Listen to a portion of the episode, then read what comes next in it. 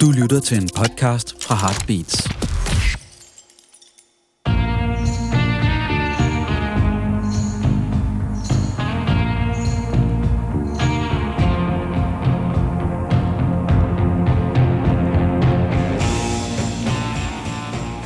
Så er det sørme blevet tid til endnu en gang rockhistorier, og dine værter er som altid Claus Lynggaard og undertegnet Henrik Kvejts. Og vi skal i dag øh, kaste os over en af de helt store, Claus. Ja, Jamen, man skal passe på med sådan et ord som legende, men det kan man vist godt kalde ham. Marvin Prince Gaye, som han blev døbt, er vel en legendarisk figur, ikke bare inden for soulmusikken, men inden for, for musikhistorien som sådan. Ja, født den anden april nitten niogtredive som det andet ud af fire børn af en... Øh, præstefamilie, det må vi have haft nogle stykker af her. Ja, altså jeg tror snart, vi skal kalde hans far prædikant. Ja. Fordi at han tilhører pinsebevægelsen, der jo ikke rigtig tror på de der mellemled. De tror på den direkte forbindelse til Gud. Men der skal selvfølgelig være nogen til at piske en stemning op. Ja. Og det tror jeg, når hans far måske var god til. Han blev jo ikke øh, nogen, han regnede jo regne med at blive sådan en stor mand inden for pinsebevægelsen. Det blev han jo aldrig, og holdt sig op og begyndte i stedet for at drikke og gå i dametøj. Ja, og vel hele tiden noget af en øh, shady figur, øh, bankede øh, den lille Marvin øh, ret voldsomt. Gul og blå. Ja, og var utro og alt muligt, man nærmest kan forestille sig. Jeg tror ikke, han havde en nem barndom, den lille Marvin. Nej, altså han siger selv, at hvis ikke det var for moren, hans mor, øh, Alberta, så havde han begået selvmord. Altså, det, det er da alligevel noget af et udsagn. Ja, som barn. Og det, og det altså. Kan man også forklare, øh, og vi kommer selvfølgelig meget nærmere ind på det, den øh, meget tumultariske tilværelse, han levede, denne Marvin. Øh, altså man kan med... sige, han blev jo tævet, fik jo tævet Gud ind i sig. Ja. Og der var jo hele vejen igennem for ham en splittelse mellem det kropslige, det sensuelle, og det spirituelle og det åndelige. Han havde meget svært ved at forlige de to ting. Rigtig mange, hans, især hans senere sange, kredser omkring den der dualisme med, at han på den ene side rigtig, rigtig godt kan lide sex og damer, stoffer og alkohol, og på den anden side ikke, helst ikke ved helvede. Nej, altså det der begreb synd, det var noget, der, der gik ham meget på. Det skal jeg love for, og skam og så videre. Ja. Øh, han blev heller ikke så gammel. Nu var vi inde på, at han havde et problematisk forhold til sin far. Faren endte jo med at skyde Marvin. Øh, ja, under et skænderi, ja. Dagen øh, før hans... femogfyrre års fødselsdag, ja. ja. Øh, og han skød ham eftertrykkeligt, fordi han skød ham to gange. Ja, så det var en, ikke et uheld. I en nødværv. Jamen, han, han slap jo rimelig lidt. lidt ja, ja. Han kunne jo fremvise alle de blå mærker, som Marvin... Marvin var begyndt at slå igen. Det var payback time, ja. ja. Så ja, hans far, som jo også hed Marvin Gaye. Øh... Men han havde så musikken som, som sådan en slags udfrielse, øh, begyndte at spille allerede som fireårig. Og sang i kirken. Og var han allerede... født i, i Washington. Washington altså, D C, ja. ja, i, i den øh, del, der hedder Southwest Waterfront Area i nitten niogtredive, og allerede der var det sådan et, en sort bydel. Det var upscale, men det var stadigvæk en ghetto. Ja, altså de kaldte det, ham og broren, Frank kaldte det jo selv Simple City. Ja, også fordi dengang lå det, altså det var næsten på landet, ifølge dem. Øh, I dag er det jo, kan du ikke betale dig fra at bo, og så er det jo meget eksklusivt kvarter. Men det var det bestemt ikke dengang, og øh, han kommer også til at gå på high school, eller på først går han selvfølgelig på junior high school, og så går han på high school der. Og det er der, han så begynder at høre tidens musik, som jo i den grad, i høj grad, var rock'n'roll og doo-wop. Ja, og han begynder også selv at spille i doo-wop-gruppen D C Tones på ja. det tidspunkt her, mens han går i high school. Dozier Senior High School. Ja, men de kan ikke rigtig få hul igennem, så han finder ud af, at han skal i militæret, Claus. Ja, han vil i luftvåbnet, han vil jo gerne være pilot og have en lækker uniform og score en masse damer. Og så bliver han så sendt til Kentucky for at skrælle kartofler. Ja. Og, øh, da han, og han har allerede på det tidspunkt meget, meget svært ved at tage imod ordre. Ja, han så har han, det svært med autoritet. Det har han ja. hele livet igennem, ja. og det kan man egentlig godt forstå, når man kender forhistorien. Så han får en, det, der hedder en honorable discharge. Jeg tror, han kun er en der i otte måneder. Ja. Øh, så har han skrællet kartofler nok for et helt liv, men han, altså, han bliver simpelthen øh, frisat. Ja. Og der står også i papirerne fra han, hans militær. Han har svært ved at tage imod øh, en besked, som man siger. Ja, ja. En kollektiv besked. Nu danner han så sit første sådan orkester, der rykker lidt, The Marquees, i nitten syvoghalvtreds, hvor han er atten år gammel. Ja, som jo kommer under Bo Diddleys Winger, øh, og udgiver faktisk også en enkelt single, på, White Herb. Ja. På, ja, på det legendariske Chess Records i Chicago. Og de, de optræder vist nok på Apollo Theater, hvor de bliver set af en vis Harvey. Ja, Fuqua, vi, vi, eller, vi er i tvivl om, om hvordan man udtaler hans efternavn. F U K U A, som kommer til at spille en ret vigtig rolle ja. i, i denne Marvin Gayes karriere. Han har allerede en, en glorværdig forestilling for duoppen med bandet The Moonglows, som har scoret et stort hit med en sang, der hedder Sincerely, helt tilbage i nitten fireoghalvtreds, som bliver lanceret af ingen ringere end Alan Freed, som var jo den discjockey, der ligesom lancerede rock and roll for det hvide publikum, den sorte ja. rhythm and blues. Og han var heller ikke bleg for at tage credits, så Sincerely er, hvad hedder det, akkrediteret til uh, Harvey Fuqua og Alan Freed. Freed som ja. Alan nogensinde... Freed var sådan lidt, altså var vigtig musikhistorie, men også sådan lidt shady karakter, kan vi roligt sige, ja. som jo tit lavede den der deal med, at hvis han skulle spille øh, nogens nummer i sit radioprogram, hvilket var ret vigtigt dengang at blive ja. spillet i hans radioprogram, så skulle han have en, en co-credit. Ja, første gang jeg stødte på hans navn, det var på en Chuck Berry-plade, hvor Mabel, alle Chuck Berry-sanger er skrevet Chuck Berry. På nær Maybelline, hans debutsingle, den er skrevet af Chuck Berry og Alan Freed, og så tænker jeg, hvem var denne Alan Freed? Og det var simpelthen for at blive spillet på hans meget vigtige radioprogram. Men øh, Moonglows er i forfald, så har vi Fuqua, han fyrer hele banden. Og øh, så hyrer han simpelthen The Marquees ind til at være The New Moonglows. Ja, det hedder de, og som får en kontrakt med Chess Records også, hvad ja. hedder det, og har et lille single hit med det nummer, der hedder Mama Loki i nitten nioghalvtreds, som er første gang, vi hører Marvin Gaye som lead-vokalist. Ja. Og de bliver så også brugt som backing-vokalister, hvis man for eksempel hører Chuck Berrys Almost Grown, så er Marvin Gaye et eller andet sted i koret, og nogle Esther James-ting osv., de er sådan... Det var sådan, sådan man gjorde. Man hang, hang ud på pladselskabet, og så, så hvis der var noget at gøre der, så fik man jobbet. Men Harvey Fuqua, han havde antennerne ude. Han ville faktisk gerne selv lave pladselskab, og han havde hørt, der var en ung entreprenør i Detroit, der hed Berry Gordy, som havde startet selskaber. Man må forstå, det er nitten tres. Der var ikke noget legendarisk over Berry Gordy eller det pladselskab Motown, han lancerede. Det var virkelig small potatoes. De havde haft et lille bitte hit med The Miracles, The Shop Around, tror jeg, øh, som var et svarplade til Get a Job, så vidt jeg husker. Ja. Sådan var der meget dengang, der havde han sådan svarplader. Og det var et familiefirma. Han havde sine søstre hyret ind. Så de var otte søskende, og de var alle sammen engageret i at få Motown op at stå. Den historie har vi vist fortalt en gang. Ja, Marvin og Harry, de, de flytter så til Detroit og bliver sådan en del af slinget omkring Motown, og de bliver... kommer ret hurtigt ind i inderkredsen, og det gør de ved, at... Øh, jeg siger ikke, det er derfor, de gør det, men, men det er i hvert fald sådan, at Harry, han bliver kæreste med Gwen Gordy, og Marvin bliver kæreste med Anna Gordy. Og hun er seksten år ældre end ham. Ja. Han er enogtyve, og hun er syvogtredive. Øh, men det er efter sigende ægte kærlighed. Og hun får, han har mange fikse idéer, og en af dem, det er, at han har aldrig lært at danse, fordi det måtte man jo ikke i den familie, han voksede op. Så han vil ikke op og shake his ass på scenen. Han vil helst sidde ned og synge. Hvem sidder ned og synger? Det gør Nat King Cole og Frank Sinatra og Bill Eckstein og alle de der øh, crooners, som jo bare kan føre sig frem med en cool stil og stå stille og synge. Så han får simpelthen overtalt Berry Gordy, som jo tror, fremtiden ligger i R and B. Ja, og hos de unge. Ja. Det unge publikum. Ja. Ja. Til at lancere ham som crooner. Og han udsender et album øh, i nitten enogtres, tror jeg det er. Ja, The Soulful Moods of Marvin Gaye, som er sådan en meget atypisk Marvin Gaye-plade.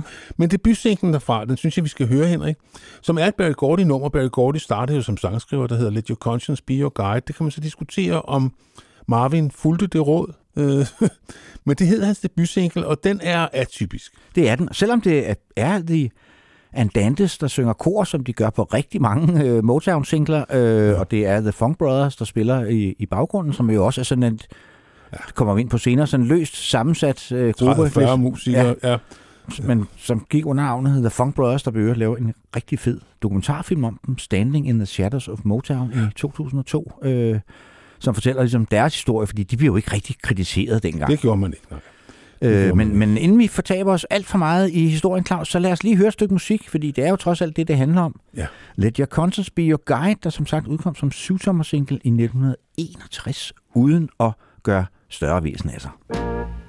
Let your conscience be your guide. Let your conscience be your guide. Oh, baby, if you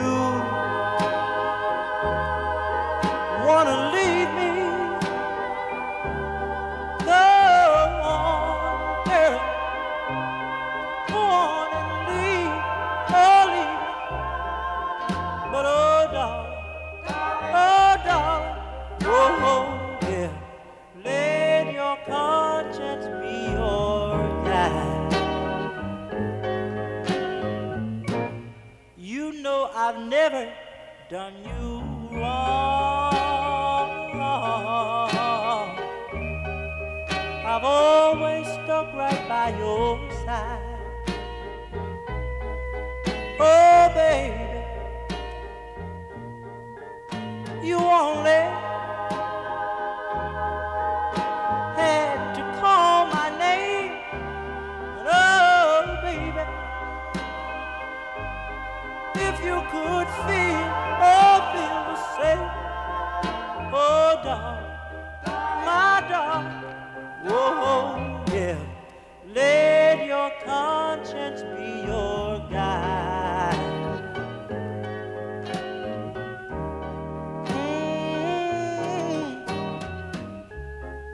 If only you could remember just how hard I tried.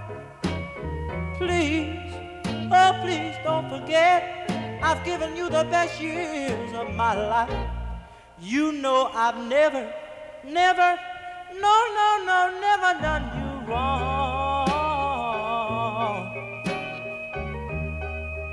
I've always stuck right by your side.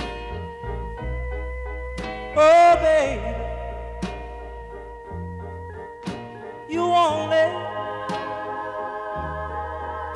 had to call my name. Oh, girl, if you could feel the same, then oh, darling, my darling, oh, oh, yeah, let your conscience be your guide. Let hey. your conscience be your guide. Let it conscience your honor, let your, your conscience be your guide. Conscience be your oh, guide. Baby, come on, come on.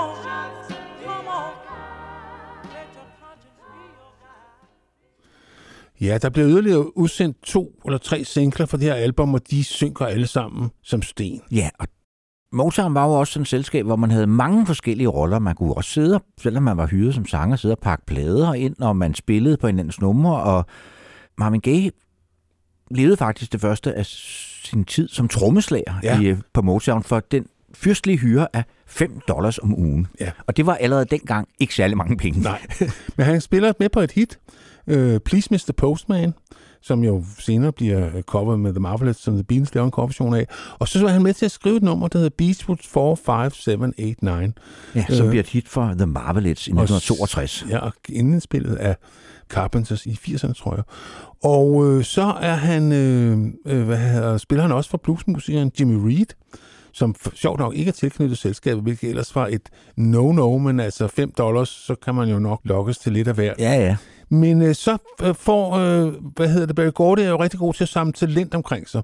Og han så får så en, øh, dengang, hed, gang, dengang hed det en A and R person, altså Artisan Repertoire, der kalder man en producer, øh, der hedder William Mickey Stevenson, som bliver kendt på selskabet som Il Duce, som er rigtig god til at styre de der styrvolter, de der unge fyre. Mange af dem kommer jo fra ghettoen og øh, så videre. Han er rigtig god til at få sin vilje, og han får gennemtrumfet, at Marvin indsynger et rendyrket R and B nummer. Ja, som han i øvrigt har været med til at skrive, William ja, og Mickey Stevenson, sammen med George Gordy, som er endnu en fra, fra Gordy-familien. Jamen, det er, det er Berry. Det er bare ja, for at ikke... for ikke at, at, at sprede det for meget. Ja, lige præcis. Det var også der, hvor han havde flere pladeselskaber. Det, altså ja. Motown og Tamla, som jo faktisk... er det, og som, Gordy. Er, ja, som faktisk... Tamla er jo faktisk det, som, som Marvin Gaye udkommer på. Øh, også for... Når, når de sendte plader ud til radioerne, så skulle de ikke alle sammen komme fra samme pladselskab. Nej, det var nok meget ja. øh, Og øh, det bliver et nummer, der hedder Stubborn Kind of Fellow, som på mange måder er en selvbiografisk sang, fordi han er kendt for at være rimelig øh, kompromisløs allerede her, selvom han er så ung og i virkeligheden ikke har noget at have det i. Så er han en stædig, en stædig fætter. Ja. Og øh, han fortæller senere, at det første sammenstød, han har med Gordy, det er, at Gordy vil lave nogle af akkorderne i hans sang om. Men Gordy får som, som, som, som regel... I hvert fald i det her sted i forløbet får han sin vilje. Ja, ikke? Ja. Og det kommer der et rigtig godt nummer ud af. Nok den første rendyrkede Marvin Gaye-sang, også hvor de tvinger ham til at synge lidt højere, lidt ud af hans comfort range, hvad han også er sur over i mange år efter, øh, brokker sig over. Men, og så får han, får han nogle korsanger, der hedder The Vandellas, som, øh, ja. som Martha Reeves og The Vandellas, som ja. senere bliver et stort navn i sig selv. De det hedder vist ikke engang The Vandellas endnu på det her tidspunkt. Nej, de hedder vist The Delphi's. Delphi's, tror jeg. Ja, Delphi's, ja. ja. Det er rigtigt. Hvad hedder det? Men øh, ja, det bliver faktisk øh, et, et mindre hit. Den år seksogfyrre, tyvende pladsen på den, offic- den rigtige hitliste, hvis vi ja. kan kalde den det, og nummer otte på R and B-listen. Så ja. han begynder ligesom at gøre sig bemærket. Det gør han. Og der er også sådan en lille anekdote, at Phil Spector, da han øh, kommer kørende i sin bil, der er han simpelthen ved at køre galt, da han hører den over, fordi han synes, det er så fantastisk. Så han er simpelthen nødt til at køre ind til side øh, okay, for, for, for lyst. Altså, what ja. is happening here? Jo, ja. Cool. Øh, Lad os høre det. Ja.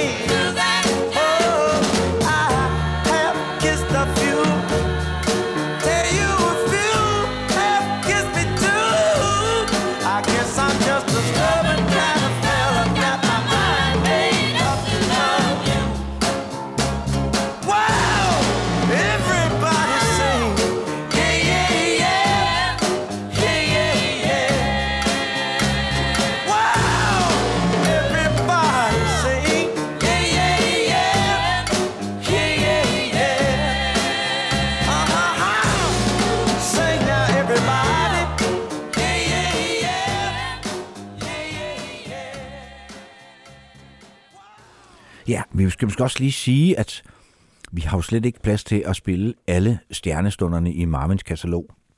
I løbet af de her par timer, han udsender treogfirs singler og seksogtyve studiealbums. Det er også noget, Claus.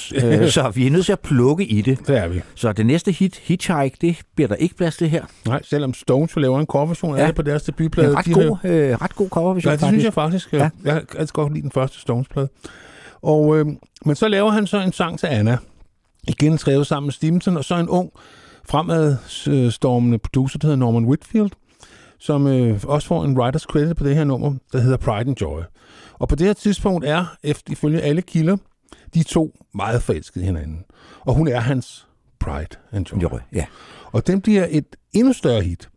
Der når helt op på tiende pladsen på den officielle hitliste, og anden pladsen på R and B-hitlisterne. Så nu går det faktisk en lille smule godt for den treogtyve-årige. Det gør det, og det går det hele taget rigtig, rigtig godt for øh, selskabet Motown, det som øh, sprøjter hitsingler ud, og Martha Reeves og The Vandellas, som jo synger kor på det her nummer, de, de får jo lige efter den her kommer frem, får de jo et, deres eget gennembrud med det nummer, der hedder Heatwave, ja. og så synger de ikke kor for Marvin mere. Nej, det er rigtigt, men, øh, men det der, altså, det, Supremes synger stadig for eksempel kor i de her år. De ja. har ikke fået deres gennembrud endnu. Og øh, han er jo også med til at skrive deres helt store emblematiske hit Dancing in the Street. Det har Marvin Gaye også med til at skrive. Ja. Så hallo? Ja, de var rundt omkring. Det var jo, skal vi også lige fortælle, man kan selvfølgelig gå tilbage og høre detaljerne i, i vores Motown-afsnit, men det var jo sådan et pladeselskab, der var inspireret af, af den måde, som bilindustrien fungerede på i Detroit. Øh, altså den der samlebåndsproduktion, hvor man ligesom, man var med hele vejen igennem, og man mødte bare ind om morgenen klokken otte, og så lavede man ligesom det, der var brug for, og du kan sætte dig og skrive en sang, og du kan spille lidt trommer her, og du synger her, og der, der var, var ikke der fint, var sådan, der, der var ikke fint familiefirma over ja. det.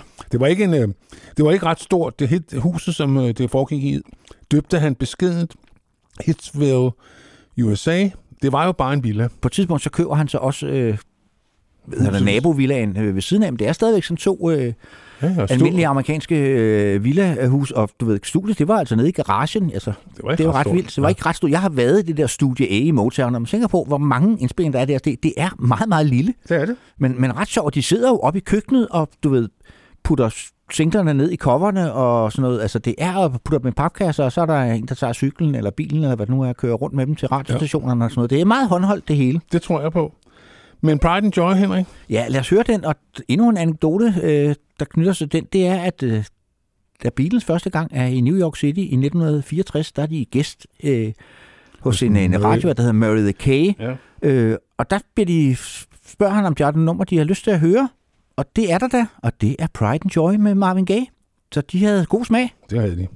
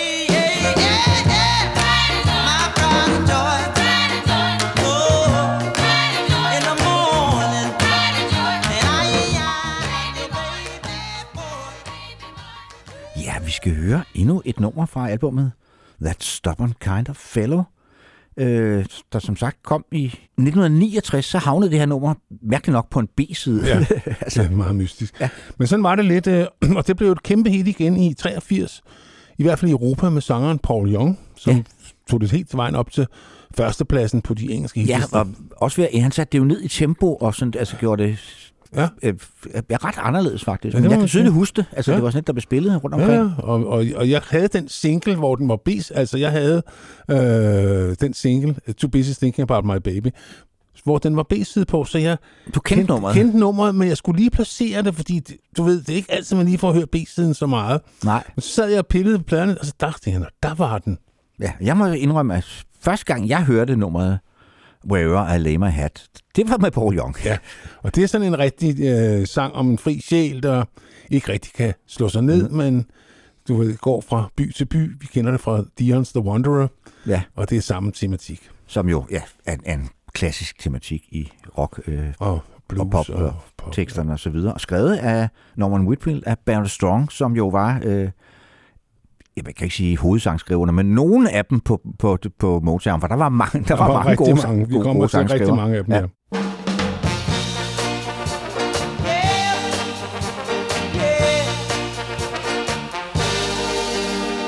the look in your eye, I can tell you're gonna cry. Is it over me? If it is, save your tears, for I'm not worth it, you see.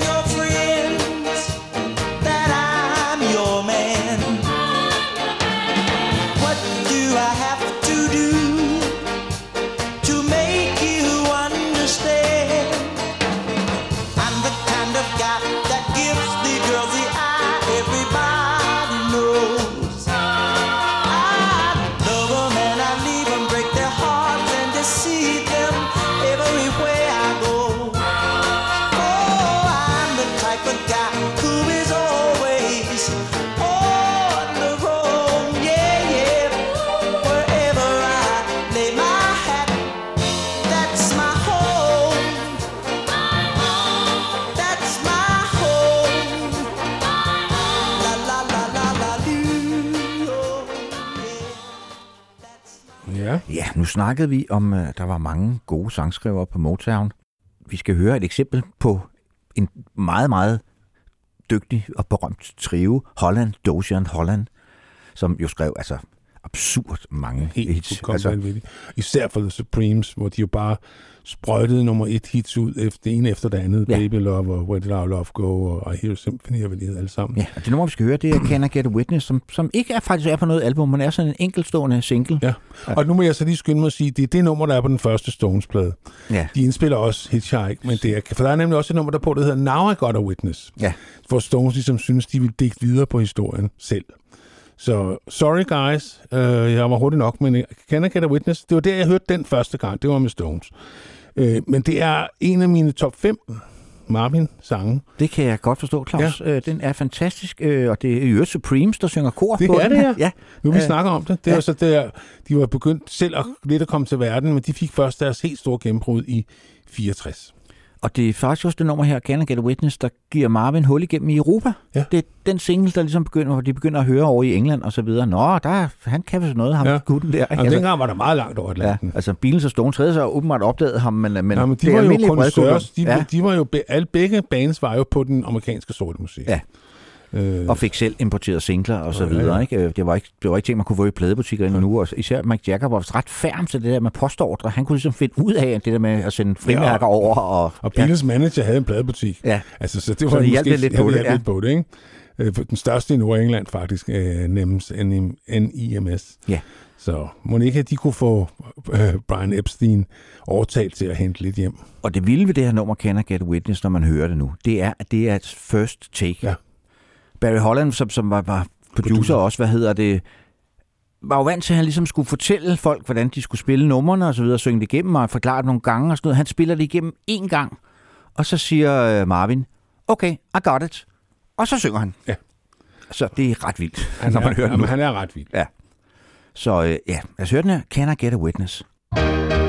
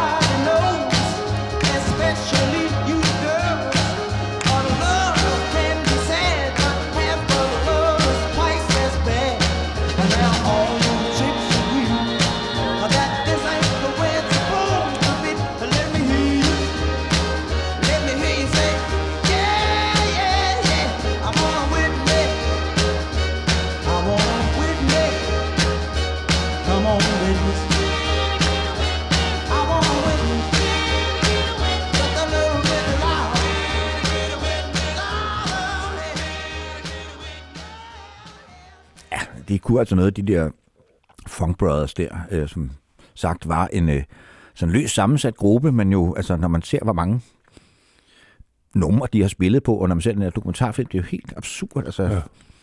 James Jamerson på bas og Earl van Dyke på piano, og måske to af de mest kendte, men, men der var en helt stribe. Ja, det var der Benny Benjamin på trommer ja. Og Robert White på guitar sammen. Men der er, når man går ind og ser på, hvor mange, så er der altså fyrre til halvtreds musikere i spil. Øh, men øh, det er nogle af de berømte, du nævnte der, helt ja. Sikkert.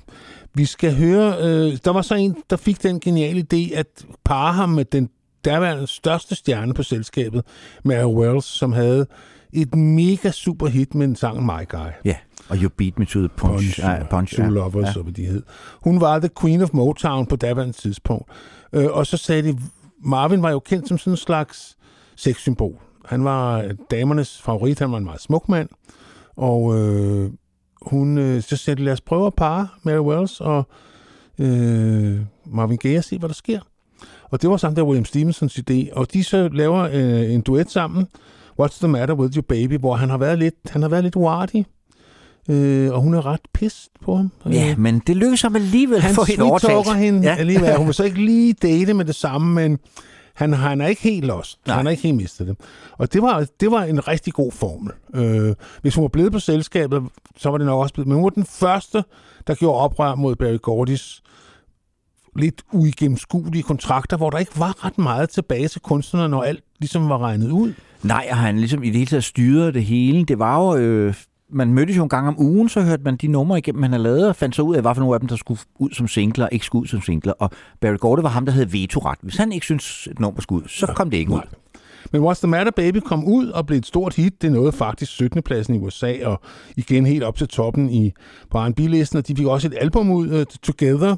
Uh, men uh, det var faktisk også i den sidste, i den ellevte time, fordi Mary Wells uh, forlod selskabet og smækkede faktisk med døren efter sig. Whoa, whoa, whoa, whoa, whoa, whoa, whoa, whoa, whoa, whoa, whoa.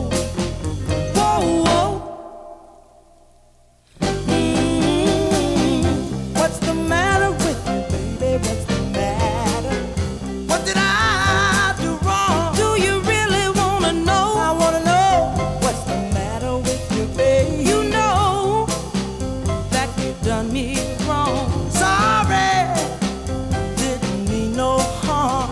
Oh baby, let me take you out tonight. Make every little thing alright. You know you told me there will never be another, and you know you lied. When you lied, you hurt me, baby. When I left. I love you until today. Oh baby, leaving me wasn't right.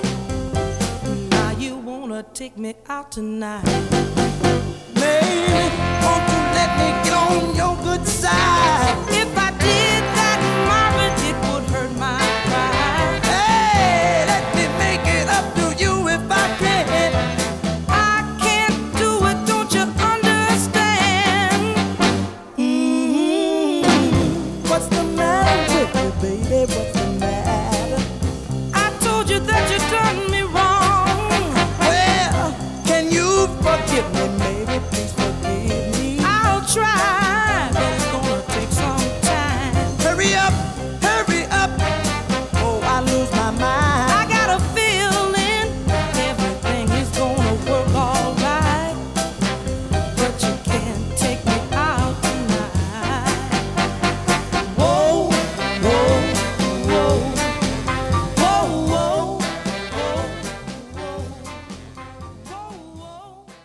Ja, yeah. yeah, What's the Matter with Your Baby, der kom ud som single i nitten fireogtres, og som Claus sagde, blev et pænt stort hit. Ja. Men nu fik han sit gennembrudsigt, og det var igen Holland, Dozier, Holland i årene fireogtres, femogtres og seksogtres. Der kunne de herrer simpelthen ikke uh, sætte foden forkert ned noget sted. Og de skrev et nummer til ham, der hedder How Sweet It Is to Be Loved by You, som uh, de også producerede. Igen var det Brian Holland, der producerede det. Og der fik han sit første top ti placering, eller han kom op ja, på sjette pladsen, på sjette pladsen ja. i, i U S A. Og det var altså ikke så dårligt, det var så godt, så at de opkaldte albummet efter hittet, uh, How Sweet It Is To Be Loved By You, bare for at være på den. Ja, det hører også med til historien, at de jo ikke, altså, de udsender selvfølgelig L P'er øh, på Motown på det tidspunkt. Det er ikke noget, der har nogen prioritet. Nej. Og det er som regel, der er en to-tre hits på, og så er der en del fillers. Der, ja. Altså, de der tidlige Marvin Gaye-albums, der skal man træde lidt varsomt. Ja. Der, der er man bedst tjent med at købe en single op sammen. Ja. Altså, That Stubborn Kind of Fellow er, holder ret godt. Ja. Men det er, fordi der er så mange hitsingler der på, ja. tror jeg. øh, men du har ret, øh, men også de, alle de der duetplader, han laver, der er kun hitsene, og så er der sådan noget, hvor man tænker, det er mindst stadig en halv time for det nummer. Ja, og det gælder også Supremes-pladerne og Marvelettes-pladerne og så videre. Det, det er altså... Det Ja. Det, det, det er ikke det, det, ikke, det, ikke, det, ikke, det ikke format, de og, rigtig... Og så bruger de meget det nummer, de tager... Hvis nogen har haft et hit, så, så fjerner de vokalerne, og så synger Supremes ind over sporet, så synger Marvelettes ind over sporet. Og Temptations, og, og ja, de ja, mange, altså, mange af numrene findes i rigtig mange, mange versioner. Udgaver, ja. Hvor rytmesporet er essentielt det samme, man bare har givet øh, den til en ny øh, gruppe. Men øh, How Sweet It Is To Be Loved By You, ja, det var... Et hit, som senere igen blev et hit for øh, nogle år senere, det var James Taylor, som i nitten femoghalvfjerds øh, relancerede sangen i en sådan West laid back, West Coast Coast-agtig stil, ja, som ja. jeg aldrig rigtig sådan helt forelskede mig i. Nej. Jeg kan meget godt lide James Taylor i små doser, men så skal han spille sin egen sang. Det skal han. Øh, og han indspillede den trods alt ikke på tysk. Det gjorde Marvin Gaye. Ja, det gjorde han. Det kan altså, jeg godt ja. høre. Vi schön das ist. Ja, ja, den, den skal må... vi nok skåne jer for. I får den amerikanske originalversion. How sweet it is to be loved by you.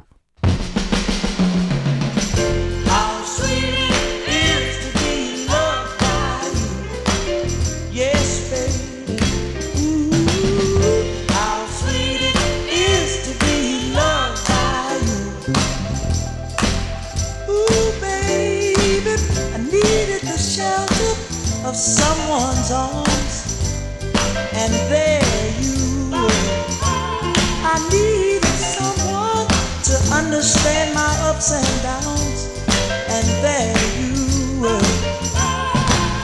With sweet love and devotion, deeply touching my emotions. I wanna stop and thank you, baby.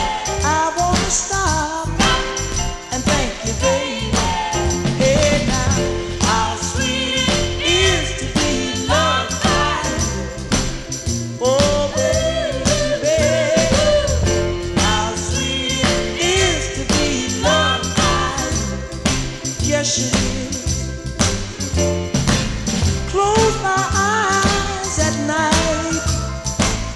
And wonder what would I be without you in my life. Everything was just a bore.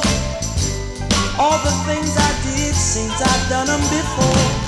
But you brighten up all my days with a love so sweet in so many ways. I wanna stop and thank you, baby. I wanna stop and thank you, baby.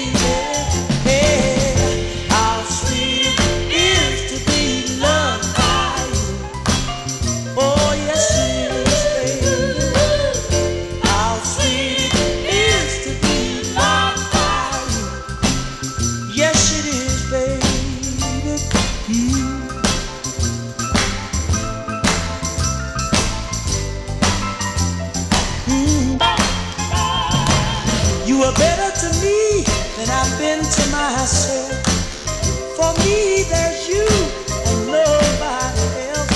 Stop and thank you, baby. I wanna stop and thank you, baby. Oh, how sweet it is to be loved by you. Tell the truth, baby, baby. How sweet it is to be loved by you. Well, it's like sugar.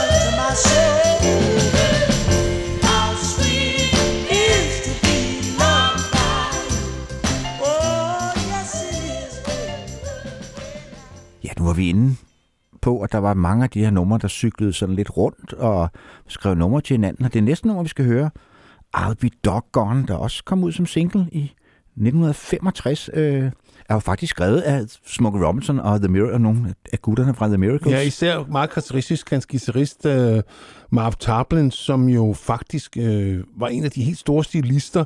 Alle, der har hørt øh, øh, The Tracks of My Tears, vil jo genkende hans lyd. Det er jo hans meget, meget berømte guitar-intro derpå. Og det er også ham, der spiller guitaren her på I'll Be Doggone.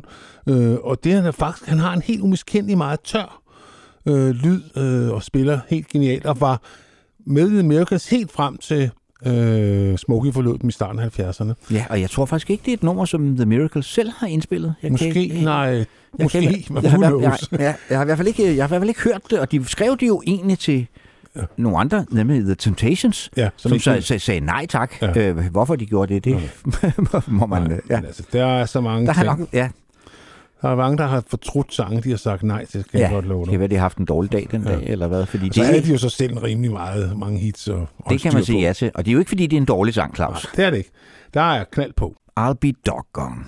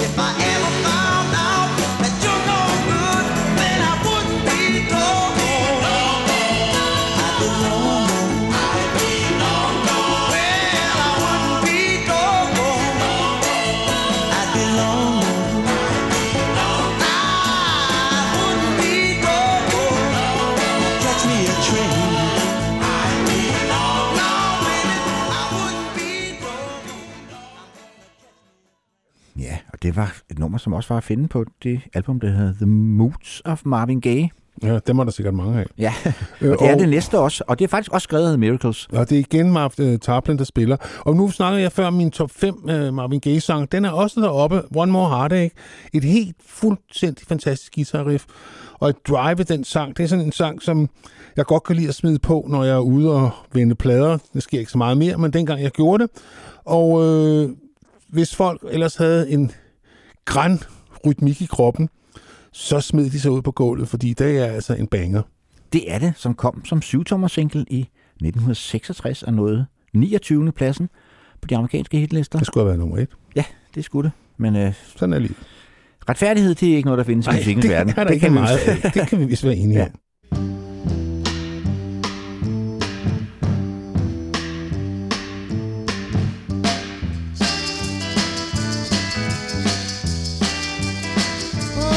More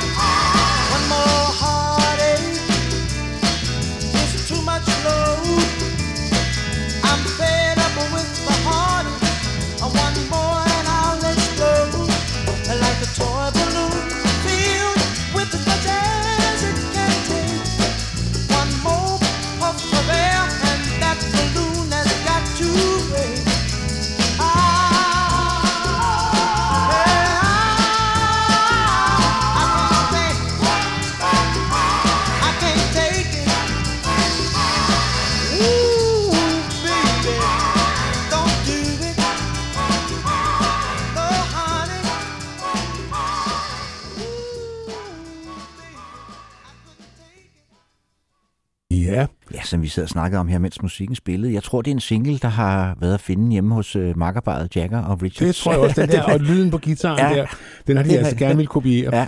Øh, men øh, nu, havde, nu var Mary Wells jo skrevet og smækket med døren, og så var gode råd dyr, og William Stevenson var jo gift med øh, Kim Weston, som var en af de mindre navne. Hun har aldrig haft det der hit, trademark-hit, som... Øh... Hun havde så et, et uh, hit, uh, Take Me In Your Arms, Rock Me A Little While, som jeg øh, faktisk lærte at kende med Doobie Brothers. Da jeg var knægt, der var det et stort hit med dem i nitten femoghalvfjerds. Det er rigtigt, ja. Det, det var sådan et, spillet rigtig meget i Danmarks Radio. Det kan jeg godt huske, ja. Jamen, det er rigtigt. Hun ja. havde et hit, ja. men det var ikke sådan en af dem Nej. der, der... Men lige når man tænker Motown, så tænker man Kim Weston. Og hun, øh, de laver så en sang til gengæld, som er blevet en kæmpe klassiker. Rod Stewart og Tina Turner havde et stort, stort hit med den i nitten halvfems. It Takes Two. Og jeg synes, yeah. foretrækker i den grad versionen med Marvin Gaye og Kim Weston. Og det er ikke fordi, jeg har noget principielt imod nogen af de to nævnte. Jeg synes bare, at... Øh... det er en bedre version. Yeah. Ja, og det er det jo også. Og som jeg sagt skrevet af denne William Mickey Stevenson, sammen med en øh, kvinde, der hedder Sylvia Moy. Ja, der som... var jo ikke så mange kvinder i musikbranchen på det her tidspunkt, ja. men denne Sylvia Moy var, fik faktisk øh, ret, skrev mange sange for, øh, for, for Motown, ja, ja, og fik faktisk lov til at, altså, at blande sig. Ja. Ja. Jamen, altså, altså, man kan sige meget om Berry Gordy, men hvis de, nogen havde, hvis de havde noget at levere, så var han både farve- og kønsblind. Det var han, ja. og hun var jo også på et tidspunkt, så var han jo, hvad hedder det... ved at fyre Stevie Wonder, fordi Stevie Wonders stemme var gået i overgang. Han startede jo som sådan en barnestjerne, ja. øh, og så begyndte stemmen at gå i overgang, så tænkte Berry Gordy, det kan vi sgu ikke bruge sådan noget ud til højre med ham. Nu har han leveret, hvad han kan levere. Så sagde denne Sylvia Moy, må jeg ikke godt prøve at skrive et nummer til ham, øh, til han, sådan som hans stemme er nu. Og, og hvis, det, hvis, hvis du kan lide det, så, så får han lov at blive. Ja. Så Berry Gordy, sådan Lars, som han jo ja, sag, sindet, ja. sagde, det kan du da godt prøve. Så skrev hun så en lille sang, der hed Uptight. Ja. så, så sad den sgu lige, så sad den lige skabet. Ja, det må man sige. Ja. Men uh, lad os høre uh, It Takes Two, som helt fortjent uh, nåede op på fjortende pladsen i U S A, og også uh, gav samme uh, position i England. Ja. Så nu, uh, det var sådan, begyndte Europa langsomt at få øjnene ikke op bare for Marvin Gaye, men for Motown. Det tog noget tid herovre, før vi op, rigtig opdagede Motown i ja, Europa. Det var det. Hvad hedder det? Altså, bortset fra... Ja. musikerne havde oplevet det, men sådan ja. det brede publikum, ja, det, er rigtigt. det var heller ikke sådan nogle, det var heller ikke sådan nogle singler, man kunne gå ned i Fona, eller hvad det nu hed dengang, at købe. Altså, Nej. de var ikke sådan nemmere at få fat i dengang. Jamen, så, så kom der var noget, der hed Stateside, jeg tror, det var en underselskab af E M I, som så begyndte at udsende, de, altså mange af de singler, jeg har, de er øh, på Stateside, er på Stateside. Ja. Ja. Så det var dem, der distribuerede. Ja, det, lavede, det var en eller anden licensaftale, ja, de havde fået gang i. Ja, ja. Jo.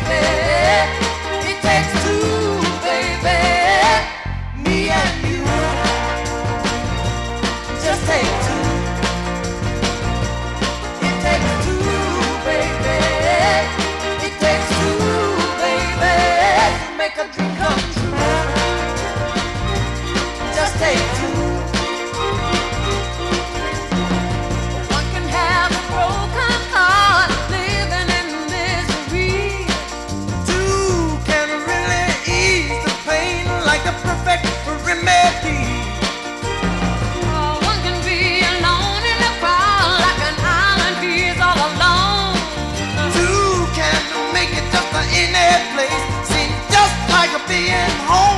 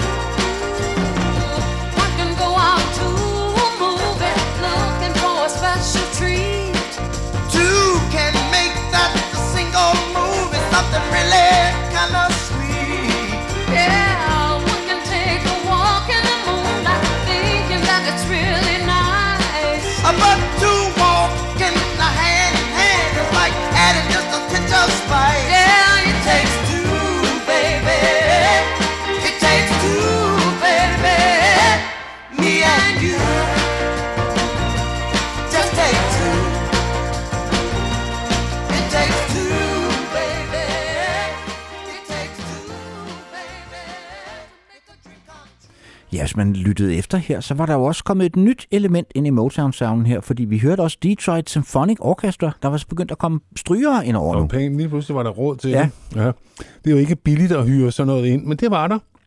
Det de også gerne ville, hvis vi lige uden at skal gentage os selv fra vores Motown, men det er jo ikke sikkert, at alle har hørt den, at en del af Motowns helt bevidste politik, det var jo at cross over til det hvide publikum. Ja, det var det, det handlede om. Det var jo ikke... Altså, det er jo et sort selskab, øh, men, men det er jo ikke særlig sort musik, hvis man sammenligner med, med Chess eller Stax, Stax eller sådan noget. Ikke? Altså, det, det er jo... Øh, altså, de, de vil gerne have fat i de hvide. Det vil de, og, og, det, og, det, og, det, og det gør man ved at smuge tingene lidt ud. Ikke? Ja. Altså, der var godt med tamburiner på, så de hvide også kunne finde beatet. Ja.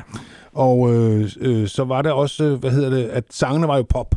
Ja. Det var ikke så meget, der var ikke så meget gospel tilbage, som der er i, i den ægte soulmus, eller ægte, jeg skal ikke sidde og afgøre, hvad der er ægte, men, men gospel-elementet bliver nedtonet. Ja. Altså den der måde, som en Arista for eksempel, eller en Otis føler på, det var, sådan, det var mere behersket, ja. kan man godt sige.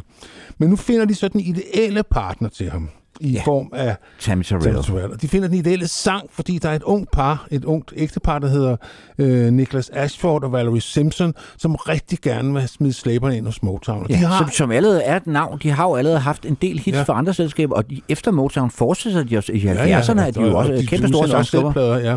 Og skriver rigtig meget for Diana Ross, altså da hun som springer ja. ud som solist der i halvfjerdserne, der, ja. er, det, der er det dem, der, der, der leverer varen. Leverer varen ikke? Ja. Ja. Men, hun, men de... Øh... De har en sang, som de spiller på Dusty Springfield, som siger, hun vil give, jeg ved ikke om sin højre, men måske sin venstre arm, for at få lov til at indsynge en sang, der hedder Ain't No Mountain High Enough. Og der siger de, nej, altså den sidder vi på, fordi det regner vi med er vores passport to Motown. Og det var det jo så det også. Det var det så også. Det er også en sang, som er gået hen og blevet en klassiker. Og nu nævnte du så Diana Ross. Det er jo en af de sange, hun bliver lanceret med som solist i nitten halvfjerds. Ja, hun får faktisk, altså hun, hun ryger faktisk på førstepladsen med den i nitten halvfjerds. Ja. Øh. Men igen... er denne her version, vi skal høre bedre. Det er den, og Tammi Terrell, det er jo også det er jo en tragisk historie, Claus. Det er det. Hun, øh, øh, for det første, så er der en enorm god kemi mellem de to. Man er jo, altså alle, der kendte til det, siger, at det var en platonisk affære. Men de elskede hinanden på sådan en renfærdig måde, og det kan man også høre. Ja, man kan høre, at de, der, er, der er en rigtig der, god kemi imellem, der er kemi imellem dem. Ja. dem. Og det kan man også se, når man ser nogle af de der tv-shows, de optræder ja. i dengang. Man kan se dem, når de, når de ja. optræder sammen. Så, øh... ja. Det får det bedste frem i Marvin. Ja. Han er virkelig sød, og, og hun er bedårende, og de, de, de er bare et, sådan et drømmepar at se på og høre på. Ja, og men vi skal faktisk høre den nummer til med dem senere. Skal, skal vi så ikke vende med den tragiske del af historien, jo, til vi når det til Claus? Og så, og så bare nyde det her. Ja. ja. Som også blev et hit her i Europa, og som stadigvæk mange folk gerne vil høre til, når jeg en sjældent gang med stadigvæk spiller til bryllup og så videre. Det er sådan en sang, som elskende par stadigvæk kan blive høje af. Ja, det kan man jo godt forstå.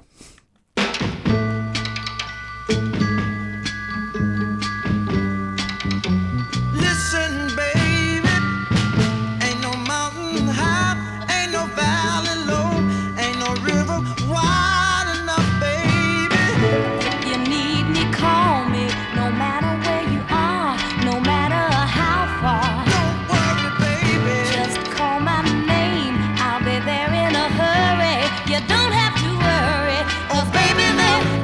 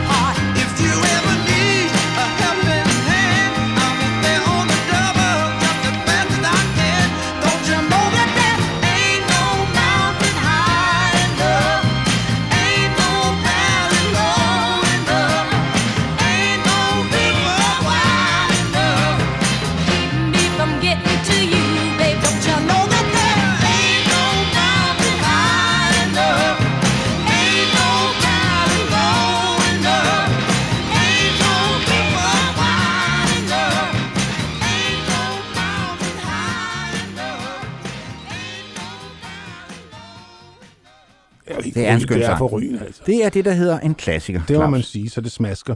Det er det næste nummer, ikke? Men grunden til, at vi har taget det med, kan man sige, det er, at øh, det er her, han finder en ny stemme, Marvin. Ja. Han bliver virkelig seriøs R and B-sanger med nummeret, det hedder You. Øh, og det var også et moderat hit, det er skrevet af Ivy Joe Hunter, som var en af Mickey Stevensons øh, legekammerater, og skrev en del ting til andre Motown-produktioner. Og øh, sjovt nok, at øh, koret bliver sunget af Gladys Knight og The Pips. Men det, der er interessant ved det, det er, at det er indspillet efter, han indspiller Hurtless to the Grapevine. Ja, men udsendt før. Men udsendt før. Ja. Og vi følger altså, ud, vi, vi går altså efter udsendelseskronologien i denne her, og ikke indspillings, for så bliver ja. det lidt forvirrende. Det gør det. Øh, det er det hele taget forvirrende. Ja, jamen, det er det... fordi, at, at det var ligesom, øh, altså det var sådan nogle løsdele, man lader satte dem sammen efter, hvad passer til tiden, og her har vi en B-side, den kan godt, du ved, det var sådan lidt, lidt tilfældigt en gang imellem. Hvad der... Det var det, og produceret af Norman Whitfield, det er også, hvis jeg giver den den der sådan lidt, han, han var jo sådan mere... Øh... Han var mere rå. Ja, mere rå, ikke? Øh, ja. Og blev især kendt for den der psykedeliske soul-lyd. Han var den første på, den første på Motown, der havde en afro. Ja. Det var Norman Whitfield. Og det synes jeg er meget symptomatisk. Men det kom på en album, der hed In the Groove. Og jeg havde en kæreste helt tilbage øh, folkeskoletiden, der havde det der album In the Groove, som er ligesom alle de andre plader fra den her tid, er lidt en blandet landhandel. Men der var det her nummer på, og hørte to the Grapevine. Og det var faktisk der, jeg blev Marvin Gaye. Og hvis hun havde In the Groove, så har hun været tidlig ude, fordi det er jo kun første oplevet, hvor den hedder In the Groove på, da den bliver genudsendt. Der hedder den jo Hurtless to the Grapevine, fordi der... Så er det der, nok den, hun har haft. Ja, det kan der, jeg der er det blevet et hit, okay. øh, og så... Ja, det, det kan jeg, jeg sgu ikke huske. Det, det, nu, nu omdøber vi sgu albumet. Ja, det er jeg sgu ja, ja. Jamen, det har sikkert været den, hun har haft, men det var det der med det der grønne, med de der grønne striber. Ja, ja fordi og, ja, ja. billedet er det samme, ja. øh, men det har bare to forskellige titler. Ja, okay, så. Det ved du hvad, det er altså gået hen overhovedet for mig, ja. og det er lidt flov over. Det du kan jeg godt slå mig, når musikken spiller. Ja. Nu men udover at han finder en, en anden stemme, sådan rent øh, musikalsk, så begynder der jo også... Altså, der har jo ikke været meget politik indenover... Øh, Motown på det her tidspunkt. Det, øh, det, det var Berry Gordy, det brød han så ikke om. Man skulle ikke, man skulle ikke, altså potentielle kunder skulle man jo ikke støde væk. Altså, og det gjorde man ved ikke rigtigt. Det handlede jo mest om kærlighed øh, og kærlighedens forvikling og sådan noget. Det kan man jo ikke rigtigt. Og det gør det her også, men det har så en anden dimension. Fordi det er jo en fyr, som synger til en kvinde, øh, at de skal holde deres øh, affære øh, hemmelig. Og det skal de, fordi der simpelthen er klasseforskel. Han er simpelthen fra underklassen, ham der synger sangen, og hun er en eller anden high class. Øh, og det gik jo ikke rigtigt. Så, så der er sådan en, en, et tema om klasseforskel også her. Så det, han begynder sådan at få en lidt politisk vækkelse. Der sker jo det i syv, den her den sang for, den kom i otteogtres.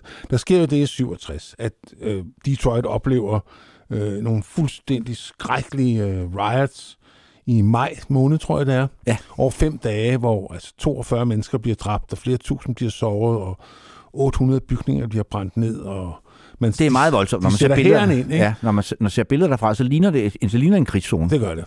Og Detroit rejser, altså den, altså Detroit rejser aldrig igen. Du har jo været der og siger, ja. at det ligner sgu også lort. Ja.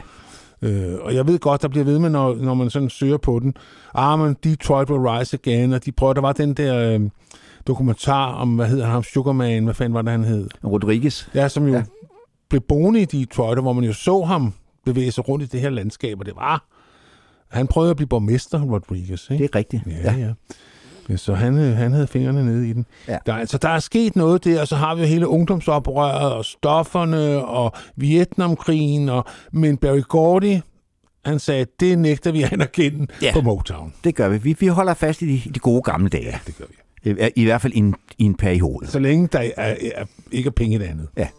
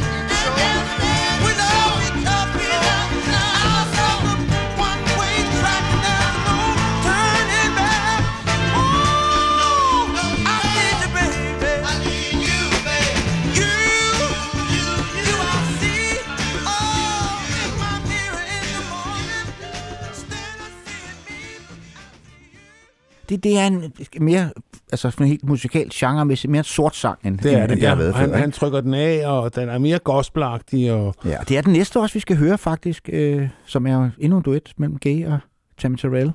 You're all I need to get by. Og nu skal vi måske lige afslutte den øh, tragiske historie om Tammi Terrell, Claus. Ja, øh, de, øh, Marvin Gaye har aldrig været rigtig glad for at spille live.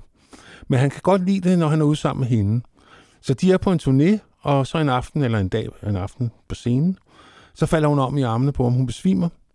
Og så tænker de, om det er udmattelse, eller det var jo ikke særlig luksuriøse forhold, de rejste rundt under, og der er ikke nogen, der sådan... tager sig af dem. Andet Nej. End, at du ved, nå ja, men hun skal da lige hvile sig lidt, og så videre, og så videre. Men det viser sig så desværre, at hun har en hjernesvulst. Ja.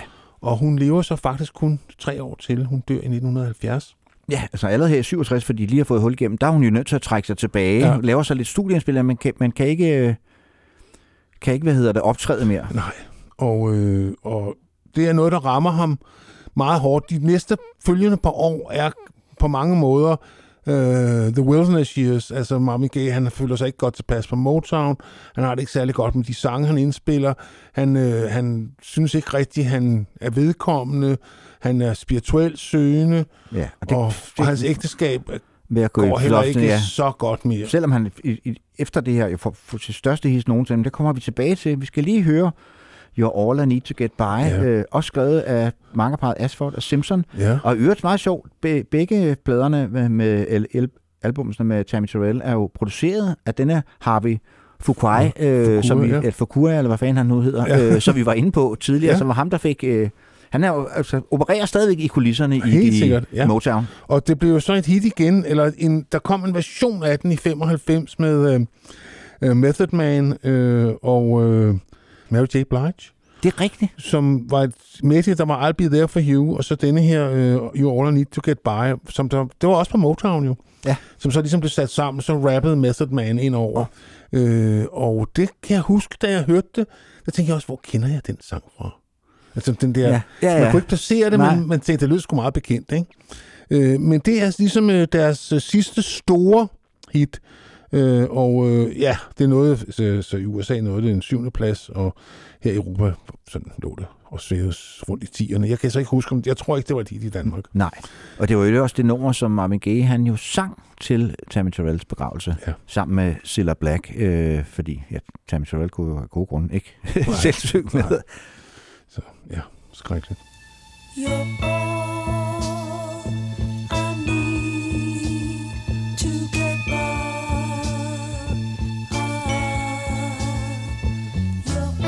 Like sweet morning dew, I took one look at you, and it was plain to see you were my destiny. With arms open wide, I threw away my pride. Sacrifice for you, dedicate my life to you. I'll go where you lead, always there in time of need. When I lose my will, you'll be there to push me up the hill. There's no, no looking back for us. We got love, show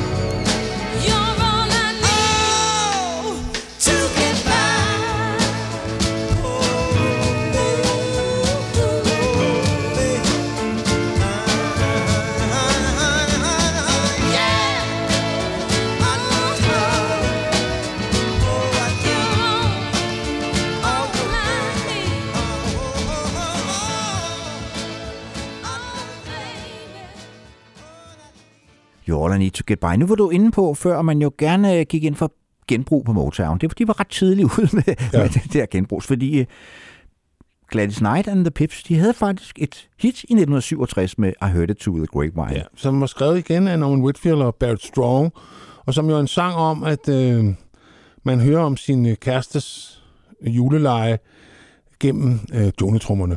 At der er folk, der siger til en, prøv at høre. Ja, der foregår sådan noget foregår derude. Sådan noget ja, derude ja. Ikke? Og det er jo også en u- virkelig ufed måde at finde ud af det på. Og det er jo en sang, der kræver sådan en vis følelsesmæssig intensitet. Og der er ikke noget udsæt på Gladys Knight and the Pips version. Det synes jeg ikke. Der er folk, der foretrækker den. Det forstår jeg så ikke. Det gør jeg heller ikke. Men, men, men, og den er også ligesom gået lidt i glemmebogen. Selvom ja. den rent faktisk var et hit, og det hører med til historien, at The Miracles faktisk helt tilbage i nitten seksogtres indspillede det her nummer. Ja. Uden det så dog blev udsendt til. Ja. Det er først kommet senere. Men grunden til, at Gladys Knight and the Pips overhovedet kom ud med den, det var, at øh, Berry Gordy vetoede Marvin Gayes version. Ja, han sagde, det der, det er ikke et hit. Det er crap. Det er ja. pure crap. Og øh, de blev ved med at presse på i og for sig. Øh, der var rigtig mange på selskabet, der kunne høre, at det her nummer kunne noget. Men det var faktisk først, da at D J'erne begyndte at spille det fra albummet. Altså rundt omkring, det lå jo på den der In The Groove-album. Ja, så begyndte ja. de på radiostationer at spille det, så, og så, så, så måtte Barry jo... Øh, okay, nå, okay. Så giver vi den der shot, og det Gud har taget fejl. Ja. Har han nok ikke fortrudt, fordi Nej. den nåede førstepladsen både i U S A og i England. Øh, og det er alligevel... Også noget. Ja, det må man sige. Og, og det, det er, er jo også det nummer, igen, det er nok... Det er nummer, men man forbinder med ham. Altså, det er på mange måder hans signatursang. Igen var han pissed over, at han blev tvunget til at presse stemmen. Det var åbenbart øh, ham imod. Han kunne godt lide at ligge ned og synge. Ja. Øhm, det kommer vi til senere. Det fik han nok ikke lov til af Norman Whitfield. Det har man svært ved at forestille sig, Nej. fordi han kunne jo godt lide intensitet. Han lavede nogle helt fantastiske ting med Temptations i de her år. Ja, hvor han opfinder den der, som vi var inde på lidt tidligere, den der psykedeliske soul, ja. altså Papa Was a Rolling Stone og sådan nogle numre, ja. som jo er, altså, er mindblowing godt produceret. Ja, ja. Altså, klar, og vi har jo også en, vi har også en forkærlighed fra Norman Whitfields eget orkester. Ja, Undisputed ja. Truth, ja. ja, som så ikke kom på Motown. Nej, ja, og som er sådan lidt glemt i ja, dag. Ja, det er men meget altså, mærkeligt. De lavede sgu altså nogle ret fede blader. Ja. Ret vilde L P'er. Ja. Men det, det var en anden historie. Ja. Nu skal vi høre I Heard It Through the Grapevine med en definitiv version. Mange rockfans lærte det jo først at kende med Creedence, som lavede en... en elleve minutter lang udgave, udgave på albumet Cosmos Factory, ja. som også faktisk er meget fed. Ja. Altså, den kan også noget. Den kan noget. Øh... Og vi har jo også en forkærlighed fra The Slits øh, kom, aparte coverversion, kan vi godt ja, sige. Ja, jeg godt jeg tror faktisk, vi har spillet den i en af vores øh, coverprogrammer. Ja. Ja. Hvad ja, hedder okay. det? Ja. Jeg har syv tommer derhjemme. Ja. Men her er den altså... The hvor, de, hvor de ligesom tager, tager funken ud af den på ja, en eller anden måde. ja, det, det bliver meget post-funken. Ja. På en fed måde. Det er jo trods alt Dennis Bovell, der har ja. produceret det.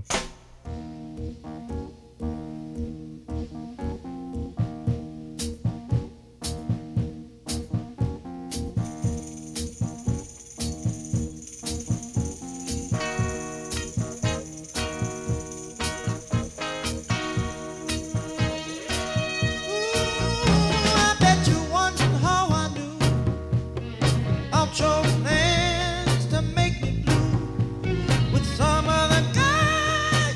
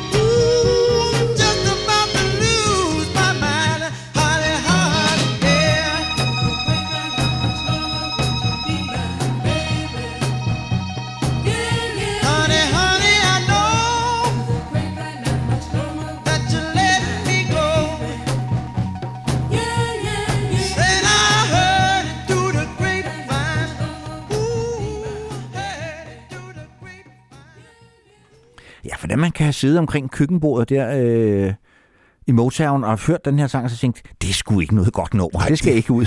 Godt nok også. Altså, ja. Det er ikke altid, man helt forstår Berry Gordy. Altså, det var ikke, fordi han havde dårlige ører, vel? Altså. Nej, nej, nej. Det må man jo sige. Hold da op. Ja. Men jeg tror, det var... Jeg, altså, når man sådan ser på det, jeg tror, det var for funky. Ja, det kan godt være, det altså, det. Ja. Det var ikke vidt nok for Berry Gordys smag, øh, hvis man sådan skal se på det på den måde. Det tror jeg så måske det næste nummer, selvom det igen var en Whitfield Strong, strong øh, komposition og produktion, øh, så er den jo mere måske spiselig for en Berry Gordy. Yeah, too ja. Busy thinking about my baby. Ja, som øh, også var et stort hit. Det er der, hvor øh, man kunne finde Wherever I Lay My Hat på, som B-side, som på daværende tidspunkt var seks år gammelt. Men der var altså ikke nogen, øh, hvad skal man sige, fine fornemmelse, hvad det angik. Men det var et stort hit, det kan jeg huske. Så ja. Det må også have været et hit i Danmark. Ja, og det var jo, var jo også et øh, mindre hit med Temptation i nitten seksogtres. Der, det er igen et genbrugsnummer, det her. Ja. Men øh, det var ingen if it ain't broke, don't fix it, ja. Det er ikke det, man siger. Og som sagt skrevet Whitfield og Strong, så var inde på, sammen med en vis øh, Jane Bradford, en anden kvinde på, øh, på Motown, som jo faktisk var hende, der skrev nummeret Money, Money i sin tid. Barry Strong, ja, ja, det er rigtigt. Så var hans solo-hit, kan man sige. Så ja. Gik han så over til sangskriver, ikke? Ja, øh, jo. Og det er jo et nummer, vi også godt kan lide at relatere til, Claus. Men øh, nu skal vi høre Too Busy Thinking About My Baby. Og, altså, titlen siger, hvad det handler om. Ja. Ja. Han har ikke tid til at tænke på penge og alt muligt andet, fordi he's too busy thinking about my, my baby. baby.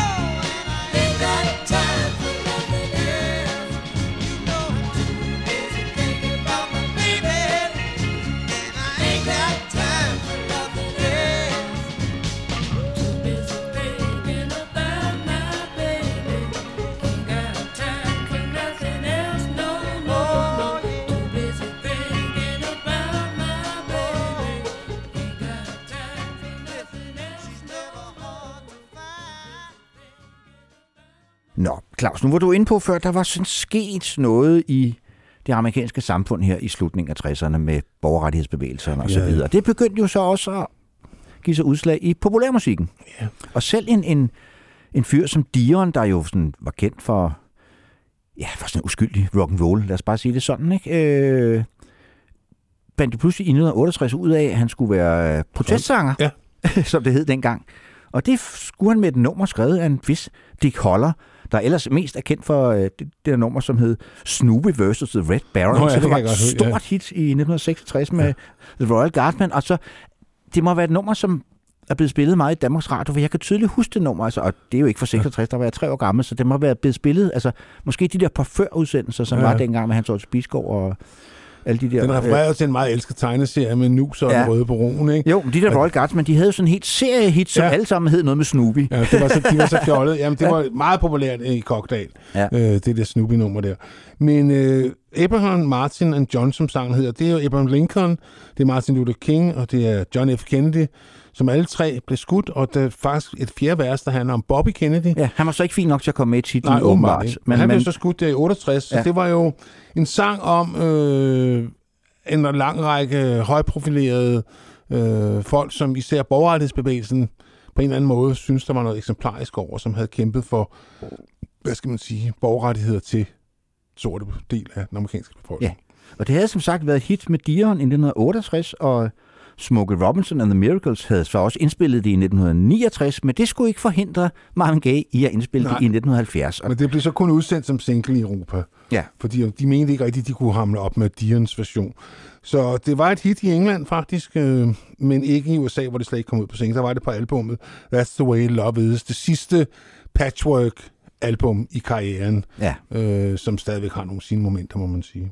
Det har det, og det har det her nummer også. Det er en meget indfølt øh, ja. vokalpræstation, han giver ja, her Marvin Gaye. Han mener, at han, der, der, der kan man for alvor Wilson. mærke den der politiske vækkelse, så, som for alvor begynder at slå igennem på ja. det næste album, vi kommer Wilson til. Wilson Pickett, han lavede en version, der hed Cole, Cook and Redding, hvor det var Nat King Cole og Sam Cooke og Otis Redding, der ligesom, hvor han tog melodien, og så satte han en ny tekst, okay. og hyldede tre sorte helte. Men det er en anden historie. Mm-hmm.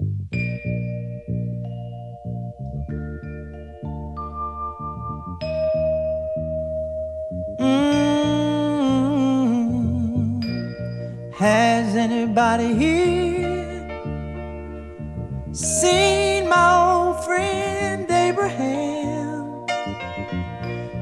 Can you tell me where he's gone? Oh, he freed a lot of people, but it seems the good die young, yeah. I just looked around and he was gone.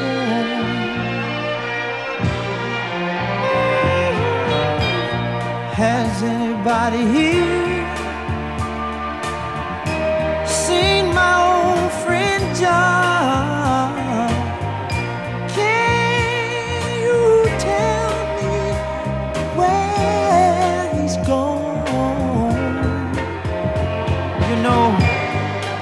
Freed a lot of people, but it seems the good die young, yeah. I just looked around and he was gone, oh yeah.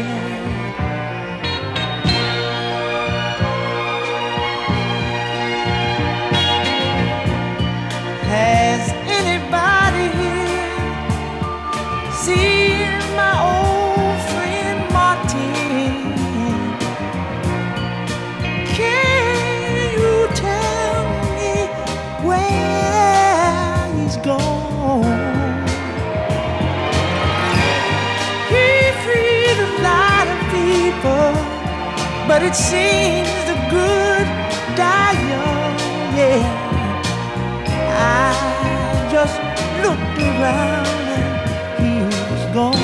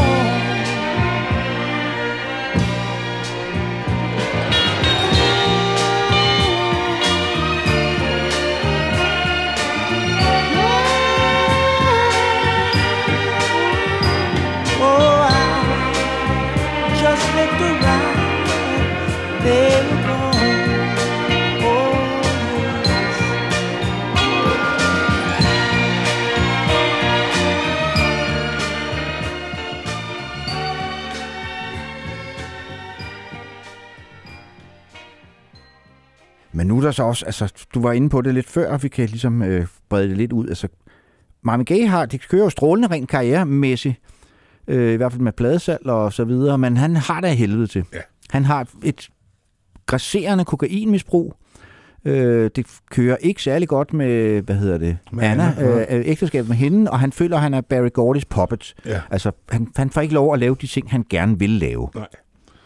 Og øh, han vil gerne ligesom, lave noget mere, hvad kan man sige, voksen, mere seriøs musik, end ja. de der pop-hits, han smider ud. Han er påvirket af tidsånden, ja. og, og, og påvirket af alt det, der foregår. Der foregår jo, altså det var jo en utrolig urolig tid, der omkring nitten halvfjerds, øh, hvor alt var, altså, alt var, alt var op og vinde. Kønsroller og ja, hele det patriarkalske system var jo under beskydning, ikke? Samtidig med, at jo. der var krig. Og, og han skylder jørter skattevæsenet en hel masse penge, og så får han en eller anden fix idé om, at han skal være fodboldstjerne. Ja, det er rigtigt. Altså, altså ikke fodbold, som vi kender det her, men ja, American, American football, football ja. øh, på, på den lokale klub, og de kører ligesom med på den. Øh, hvad hedder det? Fordi det er god publicity for dem, og Marvin Gaye gerne vil spille fodbold for dem og sådan noget, så de leger ligesom lidt med på den, og han er, er åbenbart så kogt op, at han ligesom tror på, at han kan blive fodboldstjerne. Ja. Hvor de så på tidspunkt får de så ligesom, hvad hedder det, faser ham ud, fordi de fortæller ham, de har simpelthen ikke råd til hans forsikring. Ja. Øh, hvis han bliver skadet, så kan han jo ikke synge, og det, så det kan han ikke. Han kan ikke, han kan ikke spille på to heste samtidig. Nej, nej. Altså, hvordan han på det tidspunkt troede, han, han sådan, som, der er jo en voksen mand på det her tidspunkt. Han er syvogtyve, ja, pludselig kunne... Det er der, hvor ja. de fleste trækker sig tilbage. tilbage ja. Ja, ja. Det, er, det er jo, som hvis nogen nogensinde har set, det er en rimelig voldsom sport, klart. Det kræver, det kræver man hvis fysisk form, ja. Former, kræfter øh, og stamina. Men, men det bliver han så heldigvis ikke. Nej. Men han, øh, han, men han, han sætter foden ned, Claus. Ja. Han, øh, han har, han er jo venner, de er jo alle sammen venner på kryds og tværs i, øh, i Motown. Og så kommer en fyr, der hedder Obie Benson, som er med i Four Tops. Og han har opbevidnet øh, politiets adfærd mod en demonstration i People's Park i San Francisco. Det, der senere blev kendt som Bloody Thursday, hvor de går benhårdt til ja. demonstranterne. Og han, han bliver ved med at sige til sine venner, "What's happening, brother?" Altså, hvad sker der lige her, ikke? Jo, og begynder at skrive en sang, men Four Tops vil jo ikke indspille den, fordi Nej. de synes, den er for politisk. Ja, og han siger, det er ikke en politisk sang, det er en, det er en sang om kærlighed. Ja. Altså, det er spørg, bare, hvad der sker. Og han laver den sammen med en fyr, der er Cleveland, som så spiller den fra Marvin Gaye. Og Marvin, kan man det samme høre? At det er et godt nummer. Det er et godt nummer. Ja. Og han sætter sig ned, og han ændrer lidt på melodien, og han tilføjer, han gør, tek- han gør nok teksten mere politisk, end den oprindelige var. Han får også lige nævnt skattevæsenet. Ja, øh, og bliver også så kritiseret som medkomponist, ikke? Ja, sammen med helt sikkert. Ronaldo Benson. Og der ja. bruger han nogle af de her korter, som, øh, som peger lidt tilbage på jazzen. Han begynder at, at, at gå... Altså, rigtig meget Motown, sådan meget regelrettende. Enten er det i mol, eller også er det i dur. Men han bruger sådan en masse syver og e-mol syv og sådan nogle korter, som, som er sådan lidt mere svævende. Og... Gordy hader det. Ja, han synes, the det, worst han, piece of crap I've ever heard, ja. siger han. Intet mindre. Intet mindre. Ja, det er faktisk endnu dårligere, end jeg har hørt det tusind gange. Ja, altså, han synes simpelthen, det er så dårligt. Så hvis ikke det var, fordi der havde været en salgschef, der hed Barney Ailes, som var forelsket i nummeret, så var det ikke sikkert, der var sket noget, men så tog Gordy på ferie. Det skulle han aldrig have gjort. Nej, så sender de nemlig nummeret ud. Ja, så får Barney Ailes lige trykt hundrede tusind, det kunne man så åbenbart. Lige for trykt hundrede tusind eksemplarer ja. og sendt ud, og de går sat med som varme studenterbrød, hvis studenterbrød var. Ja, det når simpelthen andenpladsen på de amerikanske hitlister, og det er jo et argument, som Berry Gordy... synes Gordy, den er god. Synes han er rigtig god. Rigtig god sang. Ja. Det er meget bedre, end han huskede den. Ja. Ja. Og det betyder, at han får frie hænder til at lave et album, som og nu må han også selv producere for første gang, hvor han lov til selv at producere. Ja, og han får, hvad, hvad er det, en måned eller et eller andet til at lave den her plade, så indspiller han på fjorten dage. Ja. Det er ret vildt, når man hører... Øh, ja, det er jo selvfølgelig albumet What's Going On. Lad os lige høre titelnummeret først, øh, Claus. Ja. Og vi skal så sige, at vi spiller tre version, tre numre fra øh, What's Going On øh, her i rap nu her. Og vi, vi har så valgt, fordi vi tænker, I kender alle sammen What's Going On-albummet. Det, hvis I ikke gør det, så skam jer derude, vil jeg sige. Skam jer. Ja, hvad hedder det? Så vi har valgt øh, de udgiver, der kom ud på Zoom, The Detroit Mix, som er, hvad hedder det, Marvin Gayes eget mix. Fordi det hører så med til historien, at Berry Gordy gik nok med til at udsende det her album, men han, han hældte lige lidt, lidt, lidt, øh, lidt sukker ud over øh, sangene. Han mixede dem om og puttede ja. lidt flere stryger på og så videre, og så det gjorde dem lidt... Lidt mere spiselige. Lidt mere spiselige, øh, og, og ikke et ondt ord om det. Jeg elsker What's Going On i den oprindelige form, og det er jo også det, jeg er vokset op med og hørt tusind gange, men det var... det var ret fedt at høre de her Detroit mix, det de kom fra. Ja. Der kom sådan en dobbelt C D for nogle år siden, ja. hvor, hvor der var en ekstra C D, hvor man kunne høre de her originale Detroit mix. Ja. Og de ligger derude, altså ja. de er ikke hemmelige eller noget. Så vi synes, at det er jo meget sjovt måske, og man, så kan man se at spot the difference. Det man kan sige, det er, der er mindre glasur på. Ja, og det er sådan som, som, ja, som Marvin Gaye egentlig selv havde forestillet sig, at det ja. skulle lyde. Han har nok ikke været, været, været ked af det album, nej, nej. der kom ud af det på det nogen så... måde, men... Øh, Men vi synes, I skal høre The Detroit Mix, så det er så det, det, I får her. Ja.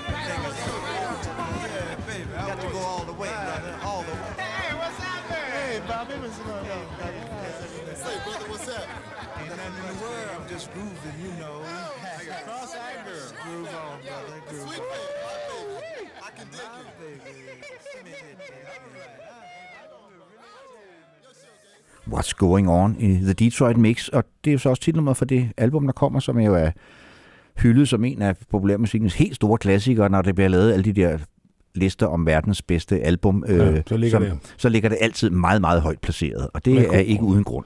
Og det er faktisk ikke nogen særlig lang plade.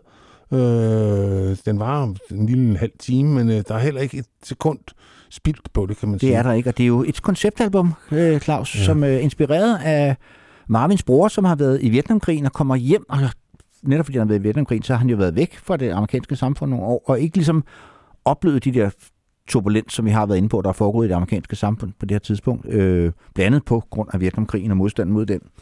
Så da han ligesom kommer hjem, øh, der ser han ligesom det amerikanske samfund udefra, og, og, og også har det der, hvad, hvad sker der her? Altså, ja. Du ved, med rasuroligheder og, ja, og det hele er fucked. Ja, det er nærmest jævne med jorden. Ja. Og, ja. og det skriver han så en, en sangcyklus om, og han ja.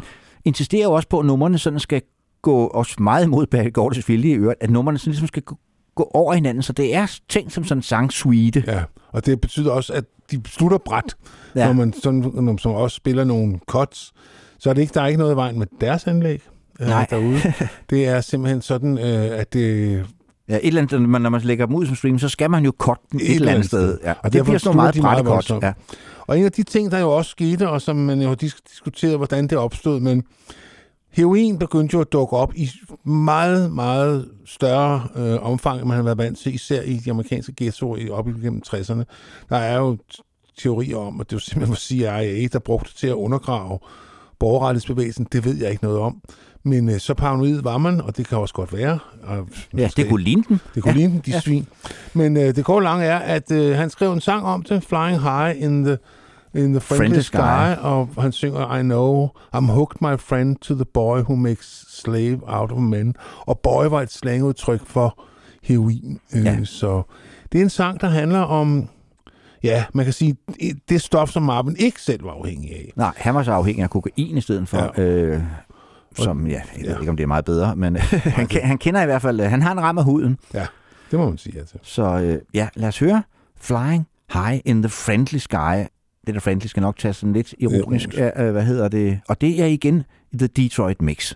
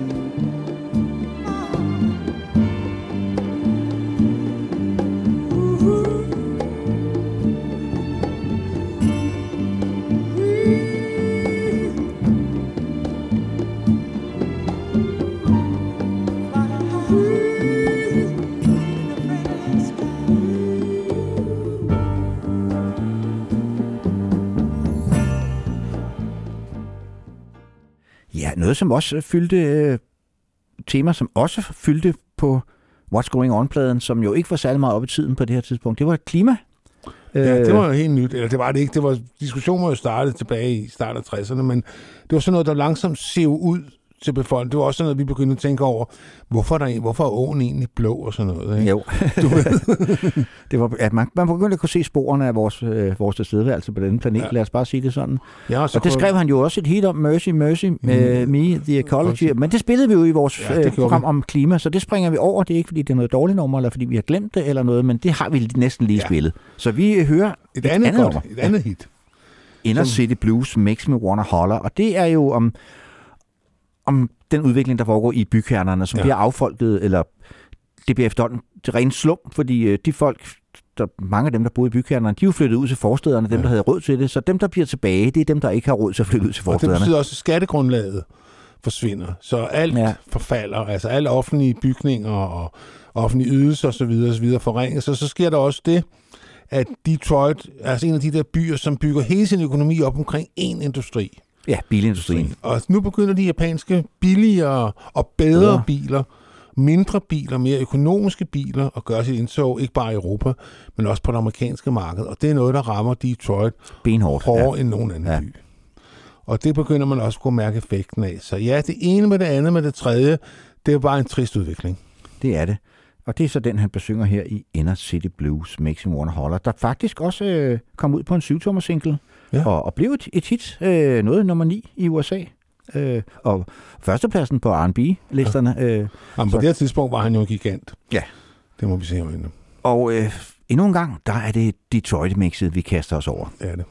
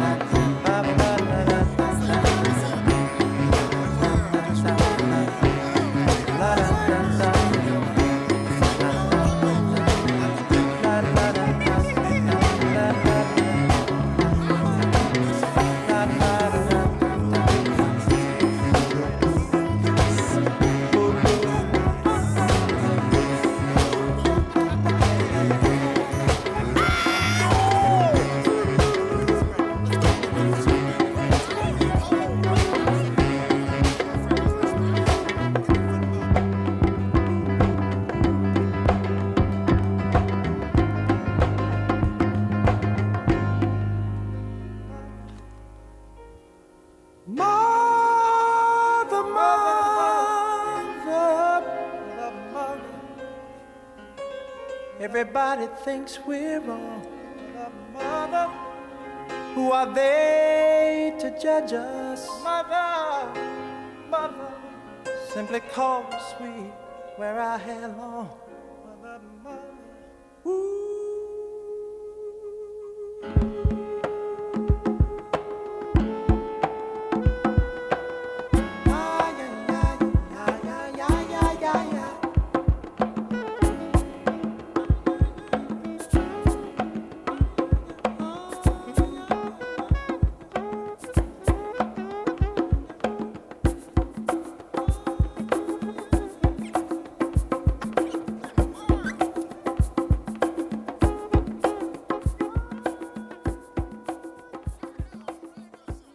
Det er jo sådan på mange måder et meget spirituelt album, det her What's Going On. Det er ligesom, der er, der er lidt mere krop i de her uh, Detroit-mix. Ja, det er der. Man skal sige, lidt mere uh, funky. Ja.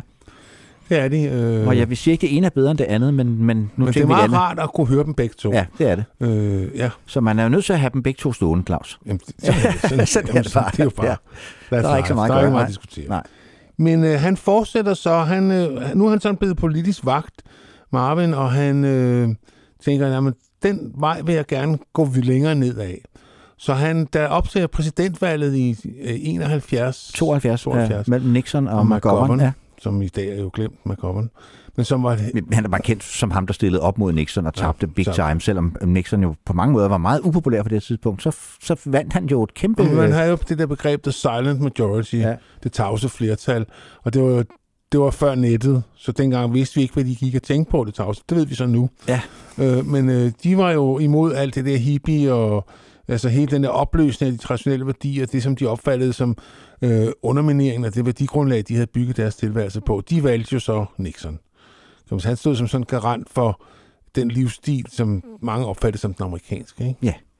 Så, men han... han laver så et, et, et nummer, You're the Man, hvor han synger til de der to præsidentkandidater. Hvad har I egentlig tænkt jer at gøre ved, ved hvad der sker? De der problemer, ja, vi kæmper med. Især McGovern, han håber, vi gør et eller andet ved det. Ikke? Øh, folk kunne bedre lide Nixon, og de var heller ikke helt vilde med det her nummer, for det nåede kun en halvtreds tyvende plads på de amerikanske ja. hitlister. Det var jo ikke meget, når man... Nej, og det betød jo også, at hans, den plade, han havde planlagt, der skulle bygges op omkring det nummer, den blev simpelthen lagt på ja. hylden og kom først i to tusind nitten. Og hvor man så kunne høre, at det faktisk var en ret god plade, Claus. Ja, det var det. Den var så ikke helt færdig. Der var ikke nummer nok til en, til en hel plade, men der var sådan syv otte sange. Den var næsten færdig. Ja, han kom i forbindelse med, han var det hans firs-års fødselsdag, tror jeg, ja, eller det, ja, det, der ville have været hans firs-års fødselsdag. Ja. Ja. Øh, og jeg, jeg købte det da. Det gør jeg. Ja. Og har ikke fortrudt det. Nej, det er sgu ikke.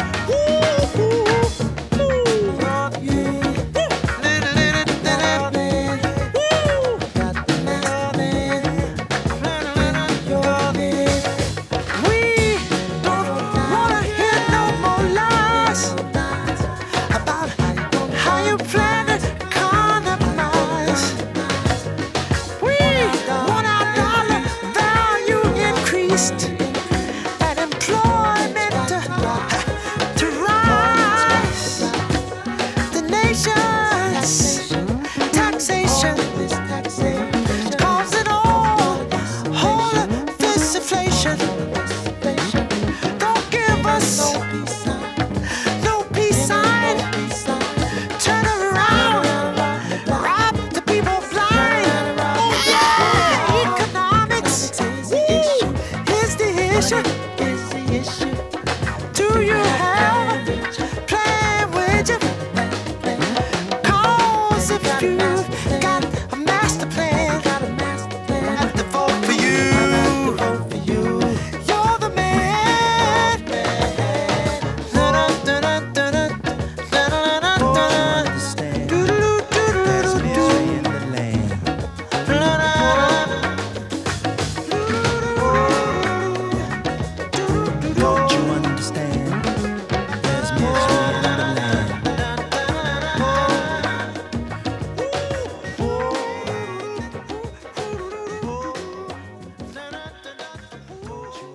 land. Nu øh, har Gordy fået ambitioner om, at det han kunne med musik, det kan han også med film, og han har især det projekt, han vil gøre Diana Ross til en filmstjerne. Og det bliver han jo nødt til at rykke ud til kysten. Ja, så han flytter simpelthen Motown til Los Angeles. Hits Will West, ja. Som det hedder. Og der følger de fleste, dem der ikke følger med, men bliver tilbage i Detroit, ja, de går jo så i glemmebogen.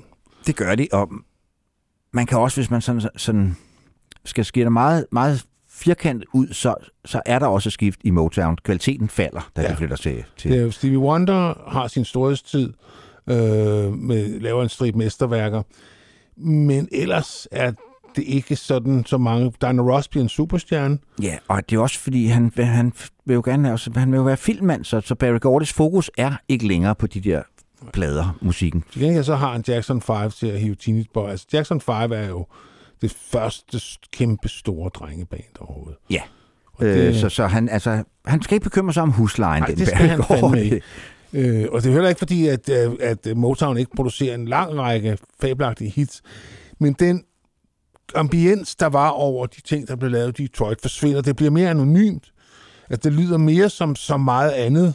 Ja. Øh, og det er også... Og der er måske også grunden til, at der ikke er så mange hits. Det er jo også fordi, der What's Going On bliver så stort et, hvad hedder det... hits, som det gør, og sælger så mange plader, så finder Berry Gordy pludselig ud af, det der med albums, det er måske en meget god idé. Ja, det er jo det, noget, som der... ikke noget, han har egentlig har skændighed før, fordi han finder ud af, der er jo, altså, hvis man får et albumhit, så er der jo flere penge at tjene, end hvis man har en singlehit. Ja. Ja. Så man begynder også at tænke mere i album, og det for, hvad hedder det, Stevie Wonder, som du var inde på før, jo, altså, ja. ret meget ud af. Øh, han blev jo han, myndig får, der, jeg ja, tror, det er en af halvfjerds. Han får ret frie hænder til at lave album, og det netop fordi What's Going On er blevet så stort problem, så han skal jo forny sin kontrakt med Marvin Gaye, og det gør han og får en million dollars, hvilket gør ham til den højst betalte sorte stjerne på det her tidspunkt. Ja. Øh, og ikke mindst, han får kunstnerisk frihed, ja. tror han i hvert fald. Det står i hvert fald i hans kontrakt, øh, og det mønter sig også ud i, i det album, der hedder Trouble Man, som jo er et, et, et soundtrack oprindeligt, Claus.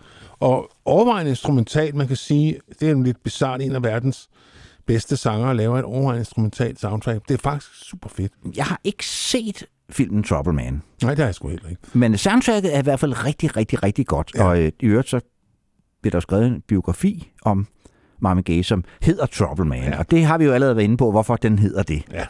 Han det var, var en problematisk, problematisk størrelse. Ja. Og, men der er, øh, en, øh, der er titelnummeret, det synger han. Og det bliver også et hit. Og det er altså igen, nu snakker vi Marvin Gaye top fem. Haha, her er endnu et eksempel på en, der er i min top fem Marvin Gaye-kanon.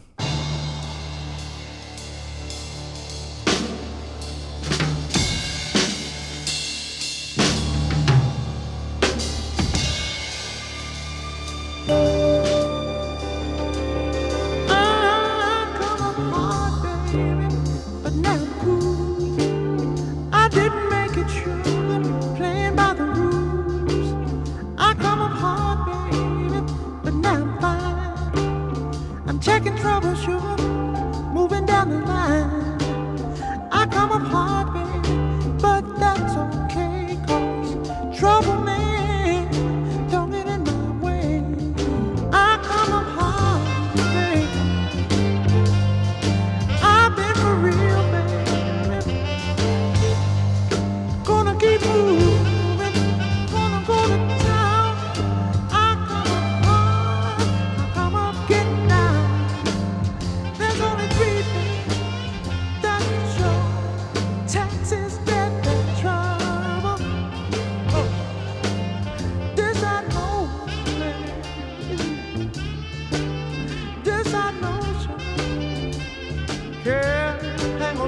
nobody there.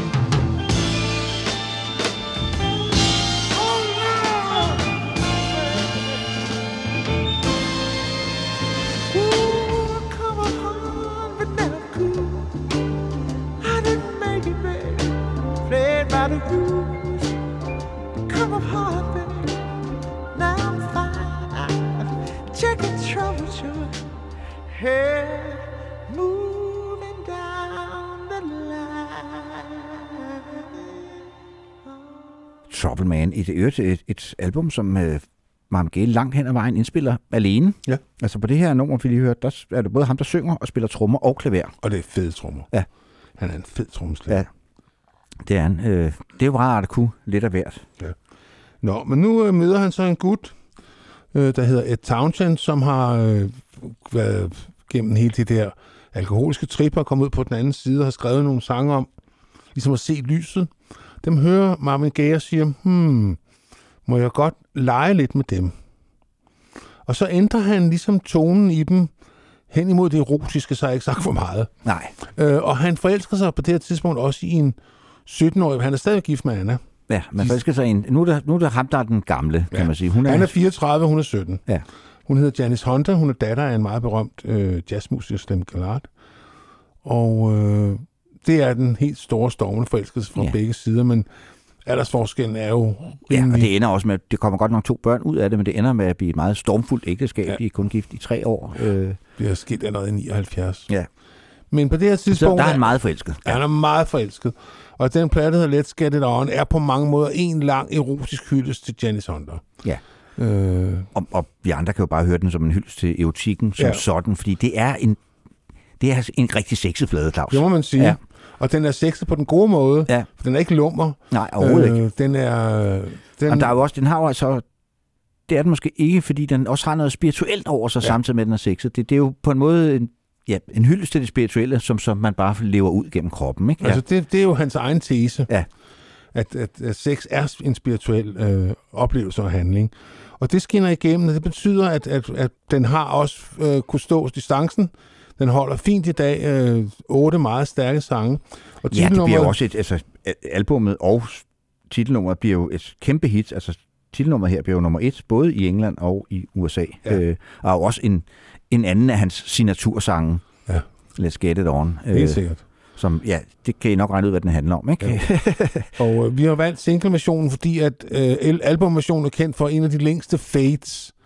I den fader, altså så længe, som man er lige ved at blive sindssyg. Ja. Så single, der må man ganske sige, at singleversionen giver mening. Det gør den. Øh, og det er jo stadig ikke var fire minutter og fem sekunder, hvilket jo er, er, er pænt langt i ja. Marvin Gayes katalog. Mange af hans sange, i hvert fald dem, vi har hørt tidligere, de var jo ikke mere end to-tre minutter. Nej, eller sådan noget. Så, det var ja. Jo Motown-formen. Ja. Så let's get it on. Let's get it on.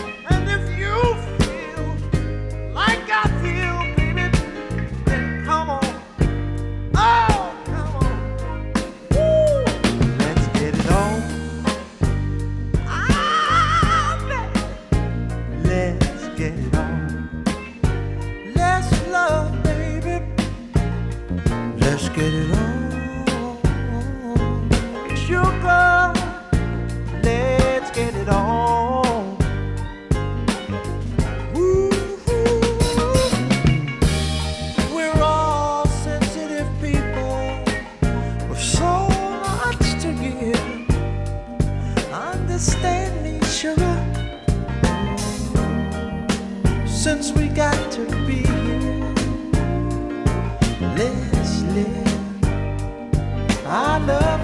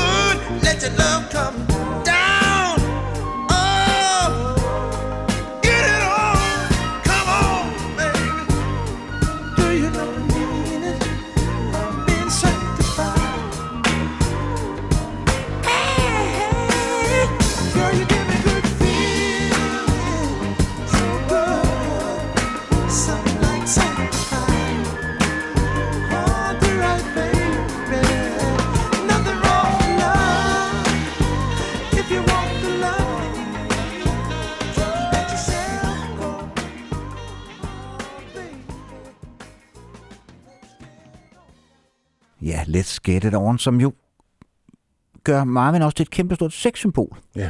Han er også sådan begyndt at klæde sig på sådan lidt mere, øh, kan man sige, tidsvarende, ja. mere loose måde. Øh, han var jo altid, altid sådan en, en fyr, som ja. mange folk i Motown var sådan i, du ved, jakkesæt og meget stilige ja. og så videre, ikke? Øh, som vi jo nogen, der godt kan lide. Her begynder han sådan at... Han har sådan en meget karakteristisk rød hue, som det er, er også faktisk for at skjule, han har fået en skaldet plet, har jeg netop, ja. Altså, det måske skulle jeg også få mig sådan en. Ja. Men øh, lad nu det hvile. Øh, ja, og han, øh, og han ser godt ud i rødt. Det gør han, ja. Altså, man kan se, at han har sådan en rød sweater på på kopper, og det klæder ham altså brændt godt. Han er jo stadigvæk, trods hans grasserende øh, kokainmisbrug, stadigvæk en meget ja. smuk mand. Ja. Og øh, der er ikke så meget at komme efter.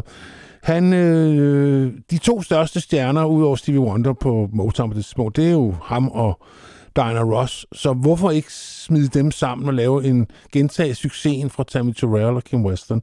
Og de laver så en plade, der hedder, Diana, den hedder så Diana og Marvin, og som var meget populær i sin samtid, men jeg synes ikke kemien, der synes ikke kemien er der. Det synes jeg heller ikke. Man kan mærke, det, det, er, det, det er sådan et skrivebordsprojekt. Ja. Nå, vi sætter dem sammen, fordi der, der altså, man, den der kemi, vi var inde på mellem Marvin Gaye og Tammi Terrell og sådan noget, den er bare ikke til stede. Nej, jo. Og de er heller og hun virker ikke... også sådan lidt underligt fraværende, Diana Ross. Hun ja. er måske også, fordi hun på det tidspunkt, der har hun jo meget optaget sin filmkarriere. Ja. Hun indspiller jo den der Billie Holiday-film, øh, ja. som jeg ikke har set i mange år, men jeg kunne ret godt lide den dengang. Jamen, altså, jeg, jeg må indrømme, jeg så den i biografen, og det gjorde et dårligt indtryk på os, fordi at, at altså, men hvordan den vil holde og virke i dag, det er svært for mig at sige, fordi det er så mange år siden. Ja, også fordi man tænker på, hvor brugt Billie Holiday så ud, så der er, der er meget, kan man sige, om ja. Diana Ross her i nitten treoghalvfjerds, men brugt så hun ikke ud. Nej, men det har de måske fået ja. hun til. Man kan jo så meget. Det kan være, vi skal, kan være, vi skal ja. gense den film sammen ja. en gang. Klar, men der sker jo også det, at, som du var inde på tidligere, at han skylder skattevæsenet så mange penge. Det er en gæld, der vokser og vokser, og så tænker ja, han... Ja, og jo flere penge han tjener, jo mere vokser den jo. Ja, fordi han må åbenbart være rigtig dårlig til at få betalt ja. sin skat, ikke? Så han tænker, nå, hvad kan jeg gøre? Så han begynder at turnere igen. Og det kommer der en fremragende liveplade ud af. Ja, Marvin Gaye Live, øh, som kom i nitten fireoghalvfjerds, og det er live med sådan en udopstegn bagefter. Øh, og det passer meget godt, også når man ser optagelser fra dengang, fordi... Det er jo lidt sjovt, at han laver de her meget sexede plader, men når man ser de gamle tresser-klip med Marvin Gaye, så er han jo ikke særlig kropslig. Nej, han er meget stiv. Han er faktisk meget stiv i det, han men havde, det... Han havde også problemer med sine fødder. Ja, han var så også en af de få Motown-sange, så nægtede at tage danselektioner. Ja. Det skulle man ellers og sådan noget. Det skulle det, han nok have gjort. Ja. øh, men han må være kommet efter det, fordi når man ser de live-optagelser her fra ja, fireoghalvfjerds og femoghalvfjerds, øh, som jo ligger derude på YouTube og så videre, altså så er der, så er der funk over drengen. Han er lopperman. Han er ja. en lopperman. Ja. Det er der virkelig, og han har et kæmpe orkester med. Ja. Altså, der bliver ikke sparet på noget, øh, og han skovler penge ind, som han så glemmer. Ja, han får, han får øh, hundrede tusind øh, dollars per show, som svarer til seks hundrede tusind i, i, i nutidens penge. Det er alligevel også en slat, Claus, ja, per aften. Ja, ja. Ja.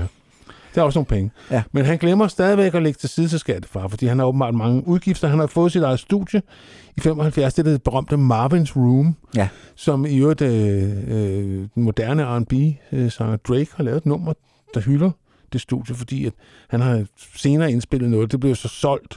Han måtte i nioghalvfjerds, da han blev skilt, og alt gik de lort. Der måtte han jo sælge Marvin's Room. Ja. Men det blev så øh, gen, genskabt nogle år senere, og det er blandt andet det, at Drake har optaget Marvin's Room-sangen i. Men det er en anden historie. Vi springer frem til seksoghalvfjerds, hvor han så møder en fyr, der hedder Leon Ware. Igen fuldkommen som et Townshend, som har nogle sange, som ja. faktisk er skrevet. Og som i øvrigt øh, jo har ligesom bevist sit værd ved, at han har arbejdet sammen med, med The Jacksons på det her tidspunkt og så videre, og du ved, skrevet ja, ja. nogle hits og så videre. Så, så han, han, han kan noget. Så de begynder at lave en plade sammen. Ja. Og som kommer til at hedde... I Want You. I Want You, ja. Og det er igen, hvad hedder det, denne ja. i uh, Janis Hunter, det handler om. Ja. Så det er stadigvæk de gode år. Og den er, kan man godt lidt kalde Let's Get It On Part to. Ja. Og den er ikke helt lige så god, men nej, den er god. Den er stadig en god plade, og den skiller sig også øh, lidt ud ved, at han har jo fået en synthesizer på det her tidspunkt, ja. øh, Marvin Gaye. Den, den er han glad for. Det er han virkelig. Så der er ret meget synth på, ja. på den plade her, øh, nitten seksoghalvfjerds. Så på den måde kan man sige, at han er også med til at, at sætte skub i hele den der disco-bølge. Der, ja. er, sådan noget, der er lidt disco-fil over ja, jamen, øh, den her plade. Jamen, den har helt klart en anden tone. Den er mere upfront end Let's Get It On. Ja. Øh, selvom han stadigvæk indspiller vokalerne liggende ned. Og der er en klassiker på, som sådan gik under lidt under radaren dengang, et nummer, der hedder After the Dance, som lukker og slukker pladen, som igen, nu er vi i min top fem. Nu har vi jo fire af dem. Ja. Øh, inden top fem. Et nummer, som jeg altid har holdt utrolig meget af. Det er et fedt nummer, og det gør Marvin også selv, fordi det er jo faktisk to versioner af pladen. For det åbner pladen i en, hvad hedder det, instrumental version, og så lukker det pladen her med vokalversionen, som er den, vi skal høre. Ja. Ja. Så, øh... og der er også en lille synth-solo undervejs. Ja, selvfølgelig. Der skal være plads til det hele. Ja. Og øh, jamen, det er bare sådan en, en, en lille stor sang. Ja. Og han, og han synger som en sviske. Og det blev udsendt som single, så vi kan ikke helt tillade os at kalde det et deep cut, men, men det, det er jo en sang, der er lidt uretfærdigt glemt i dag. Ja. For det er sgu en god sang. After the Dance. Oh, dance with me.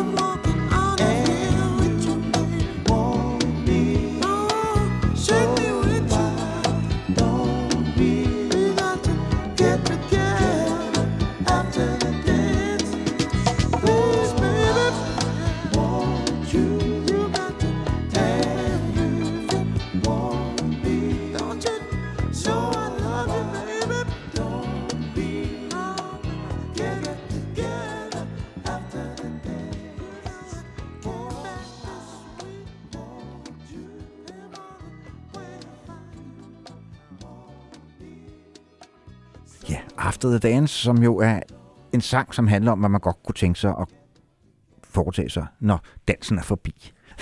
Med den, man When har danset. Ja, ja. Og det er jo meget tit. Og en plade, der har et ret vildt cover i øvrigt også, ja. I Want You. Ja. Det er den samme. Miles brugte også den kunstner på nogle af sine, så vidt jeg husker. Det var sådan en sort ja. billedkunstner, ja. Men nu lykkedes det så endelig at få skilsmissen med Anna gennemtrumfet, men hun, hun plays hardball. Ja, og plus det, at han er godt, når han ikke er god til at betale, hvad hedder det, skattevæsenet, men heller ikke heller god til at betale det der hustrubidrag, han selvfølgelig bliver dømt til at betale. Ja, de, har en, de har en dreng, de har adopteret sig. Ja. Øhm, og han har jo heller ikke rigtig nogen, før han skylder så mange penge væk, så hvad fanden gør de så? Så laver de en deal, at den næste plade, han indspiller, der skal Anna have alle royalties. Ja. Og øhm, indledningsvis så tænker han, så laver jeg sgu bare en lorteplade, yeah. som ikke sælger noget. Men han er jo en forfængelig mand, så da han først går i gang, så ender han jo med at lave en pissegod plade, Claus. Yeah. En af de hårdeste skilsmisseplader, fordi hun skulle i hvert fald ikke nyde at høre den. Nej. Så det er, altså... Den hedder Hear My Dear, og den ja. bes- han, man må fairness sige, den bestarter med at beskrive forelskelsen, og så videre, så videre, og så tager den så hele nedturen, og beskriver nogle af de forskellige øh, stadier, man gennemlever, når et ægteskab støder på grund. Og det nummer, vi har valgt derfra, hedder Anker. Øh, og det behøver man næsten ikke egentlig at sådan gå dybere med, hvad det handler om. Fordi det er jo den vrede, man kan føle mod en, man engang har elsket. Og øh, Henrik siger godt nok, at han lavede et mesterværk. Det synes samtiden virkelig ikke. Nej, det blev skældt, det er øvrigt lavet sammen med et Townsend igen, som man hører også havde arbejdet sammen med på øh, Let's Get It On. Hvad hedder det? Men... men Nej, samtiden synes det ikke, men eftertiden har, ja. jo, har jo efterhånden... Altså, det her, det er en af de store Marvin Gaye-album. En af de store Marvin Gaye-album, og det er det faktisk også. Ja. Og det er også en af de mest ambitiøse. Øh, selvom øh, faktisk han blev ved med at være ambitiøs lige til det sidste, kan man godt se, når nu øh, i bagklodskabens lys. Han havde haft et stort disco-hit øh, op til det, Got to Give It Up, som jeg har det lidt stramt med. Det har jeg også. Det er sådan et... Yes. Meter, meter disco. Ja, der er meget lækker diskomusik, men jeg synes, det der, det er sgu blive. Men det var et kæmpe, det blev nummer et. Det var et kæmpe hit. Vi har jo også lavet... Har vi ikke lavet en... en, en jeg tror, vi har lavet en disco-podcast. Det har vi. Ja, der var det ikke med. Øh, nej, det vil jeg godt påpege. Ja. Og det kommer vi heller ikke til at spille, nej, fordi nej. det er ikke en stor Marvin Gaye-sang. Men uh, Hear My Dear, hvis ikke man kender den, og den er jo ikke nær så kendt som uh, What's Going On eller Let's Get It On, så har man noget at glæde sig til.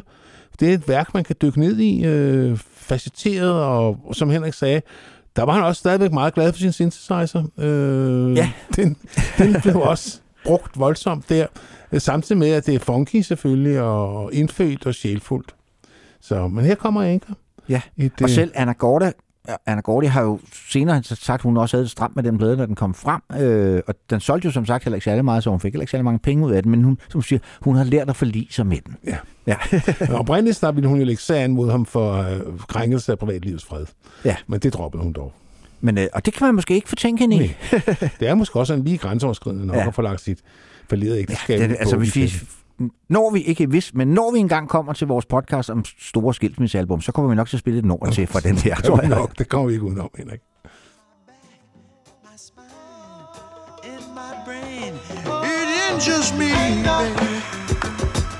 Anger can make you old. Yes, it can. I said anger will make you sick, children. Anger destroy your soul. Rage, there's no room for rage in there. There's no room for rage in here. Ain't there some place to go to be mad? It's a sin to treat your body bad. When anger really gets the best of us, we've really lost our heads. Often say a lot of things, oh darling, wish we'd never said.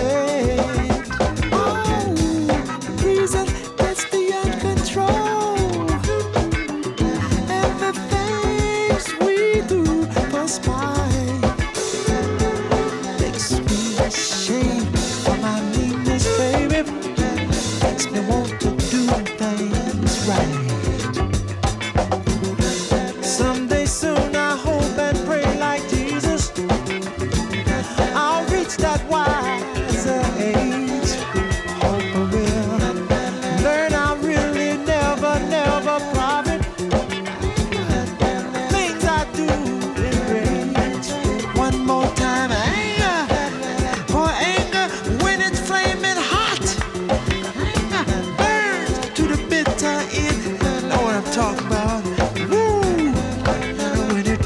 I find out too late I have lost a love, love, love, dear friend.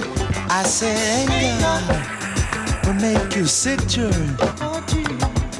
Anger destroy your soul.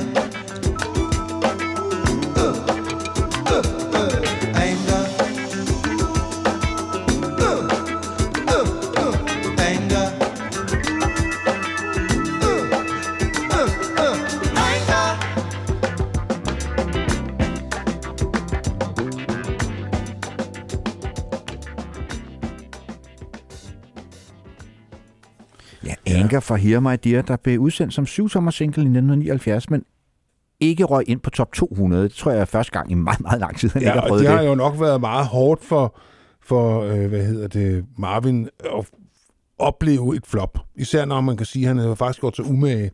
Ja. Altså han havde jo indsat der alt, hvad han havde rørt ved. Det må vi se øjnene. Lige meget, hvor langt ude han var øh, på coke og pot og alt det der, han havde gang i, og damer. Så havde han jo kunne levere varen og få publikums og kritikernes gunst hver gang. Ja, men det fik han så ikke den her gang. Altså, albumet nåede trods alt seksogtyvende pladsen på den amerikanske hitliste, men det var på grund af navnet. Det var sådan dem, der lige køber den, men den droppede lynhurtigt ud. Ja. Ja.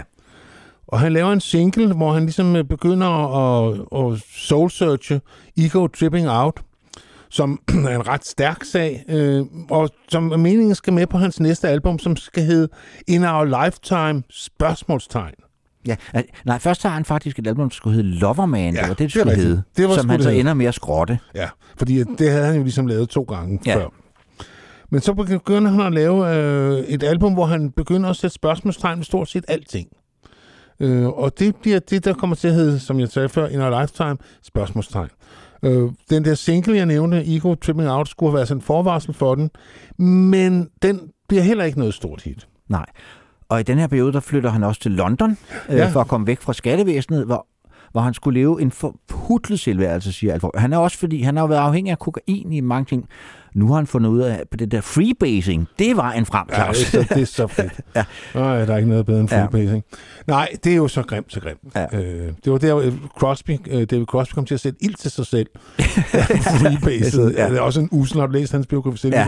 Kæft, hvor er det også usel. Ja, det altså. er det. Men, der, men, der, han, han, den David Crosby, han lægger sgu ikke fingrene imellem. Nej, han, øh... dårlig reklame for freebasing, ja. vil jeg sige. Men det går lange er, at han øh, udsender sig det her album, eller det gør han faktisk ikke, han gør det færdigt, tror han. Og så ryger det, så er der nogle af hans musikere i London. Ja, han har faktisk ikke gjort det helt færdigt nu, men han er på tur. Og så er der en af de der musikere fra turen, der stjæler masterbåndene. For besked hjemmefra staterne. Ja, for Gordy. Du skal lige fikse de der masterbånd, og så tager de dem hjem til Los Angeles, og så fikser Berry Gordy dem lige. Det vil sige, han lægger lige lidt mere glasur ud over. Ja. Og pladen kommer, bliver sendt ud, uden, Barry, uden at, hvad hedder det, Marvin Gaye ved, at der er ændret. Og uden spørgsmålstegnet. Ja. Den hedder bare In Our Lifetime. Forskellen ja. er så, som han havde forestillet sig, en engel, engel Marvin og en djævel Marvin, der sidder over for hinanden i en konflikt, den der konflikt mellem kødets lyst og, og sjælens renhed, eller hvad fanden det foregår. Ja. Du ved, hele det der kristne trip der. Men uden spørgsmålstegn, og det spørgsmålstegn er jo ret vigtigt ja. øh, for den her titel, kan man sige. Og det er, Altså en Whole Life Song. Jeg synes, det, skulle, det, det er lidt underkendt Marvin Gaye-album. Det er faktisk rigtig godt. Ja, altså jeg havde, jeg havde faktisk lidt glemt det. Det var først, da, vi, da ja. jeg begyndte at læse op på det her, og jeg lige genhørte det der album, og tænkte, det er sgu en ret god Marvin Gaye-plade. Ja. Og det har vi for en gang skyld valgt et deep cut. Uh, vi har valgt nummer Life is for the Learning, hvor han hele den der diskussion omkring sex og spiritualitet faktisk pågår i teksten, hvor han sætter spørgsmålstegn ved sin egen praksis og sin egen livsstil, uden at han af den grund følte trang til at ændre den. Det behøver man jo ikke. Altså, det behøver ikke føle sig af de nej, to ting. Det det. Nej. Men uh, det er i hvert fald uh, en mand, som er på hælene her.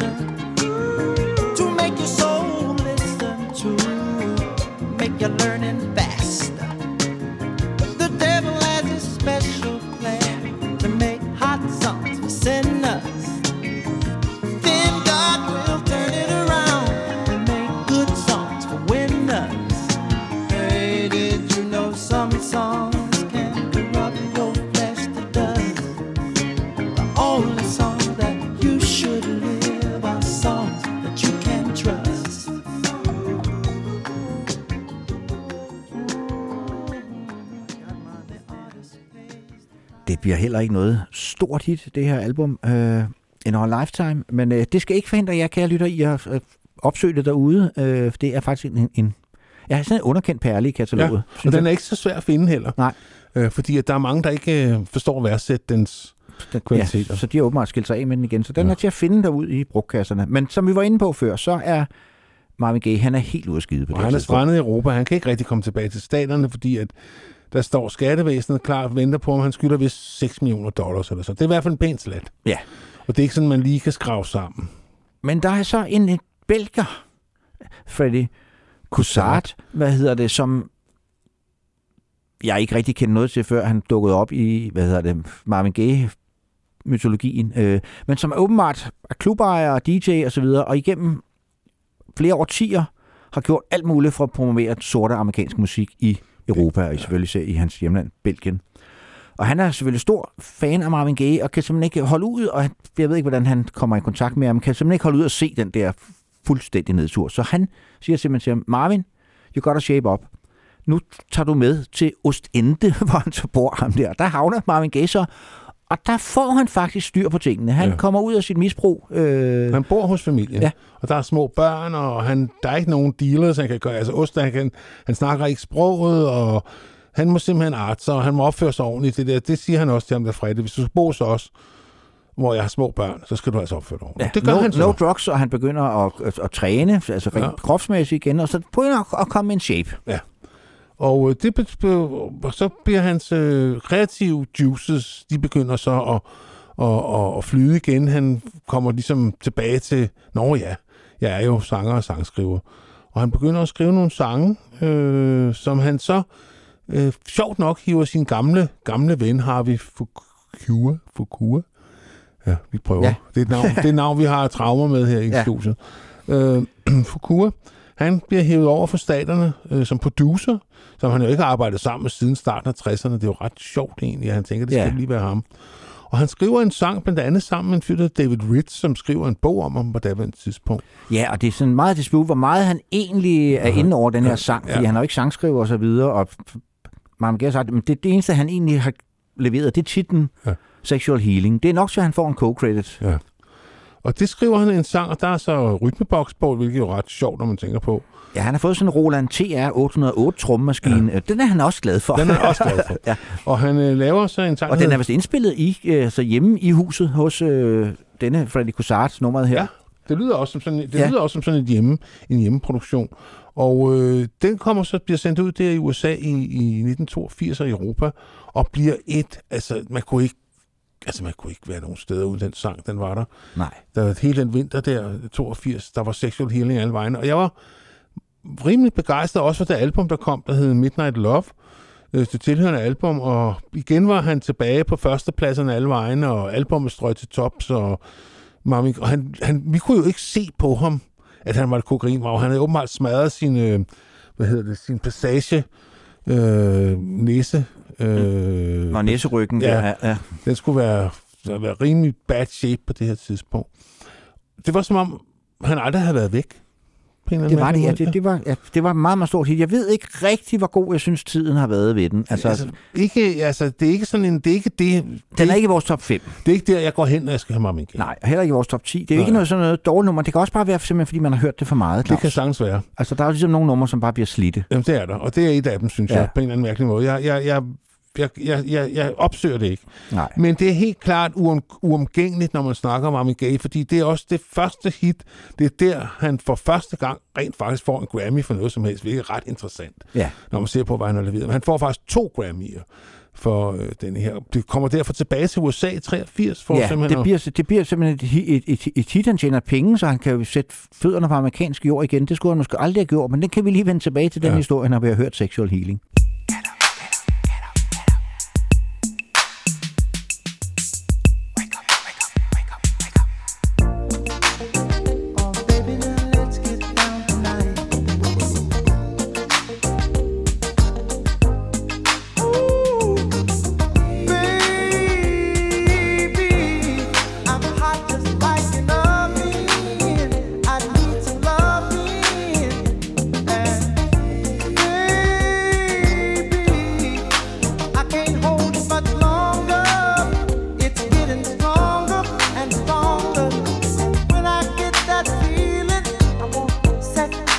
healing, baby.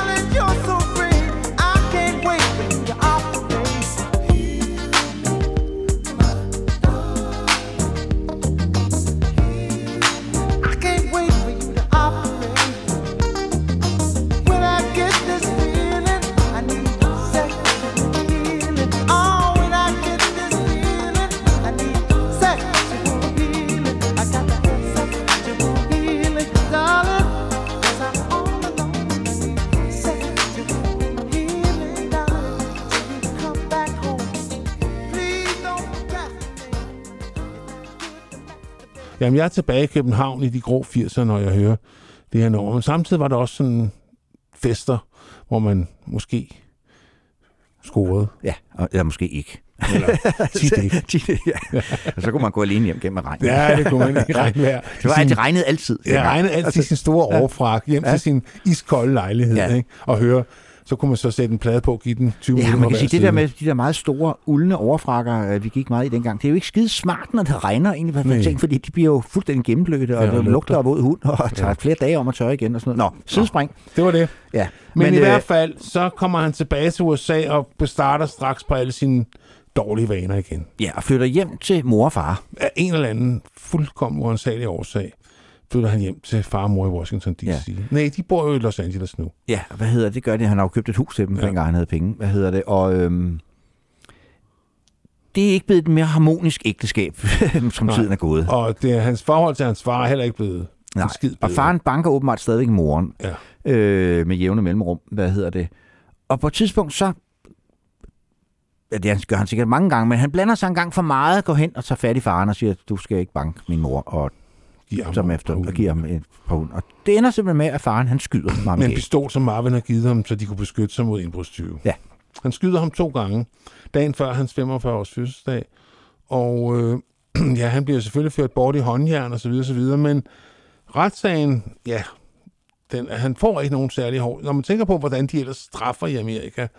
Jeg ved ikke, hvordan han får snakket sig ud af det, han får vist, altså det, der hedder sådan en... En, en betinget dom. Ja, en betinget dom, og skal lave lidt samfundstjeneste, og that's it. Ja.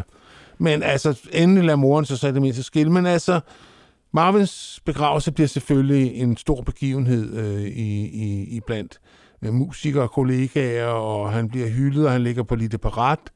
Øh, smukt til det sidste. Men der er også mange, der siger, at altså, han ønskede at dø. Altså, der, han havde et, et death wish på daværende tidspunkt. Okay.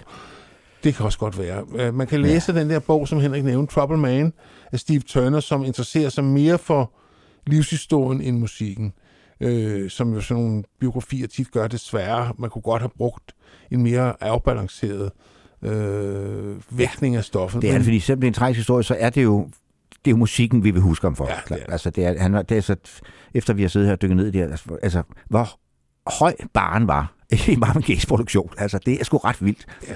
Og, så øh, og som sagt, så... han blev kun fireogfyrre år, øh, og hvad hedder det, inden vi når helt slutningen, fordi historien er jo i og for sig slut her, fordi ja. han er død, så skal jeg lige minde jer om, kære lyttere, at det her, øh, den her podcast, den er jo finansieret af jer, øh, hvis I har lyst og tid og råd og så videre, Og det gør I ved at gå ind på heartbeats punktum d k, finde rockhistorie, og så er der sådan en støtteknap, det er igennem det, der hedder tier af dem, øh, hvor man kan støtte os øh, med et valgfrit beløb, øh, som bliver trukket hver gang, vi lægger en ny podcast op. Det gør vi cirka to, nogle gange tre gange om måneden, øh, så det afhænger af, hvor meget du vælger at donere, men det behøver ikke at blive en formue, øh, og mange begge små. Det betyder noget for Claus og jeg, og vi skal selvfølgelig takke dem, der støtter os, men vi kan godt bruge nogle flere.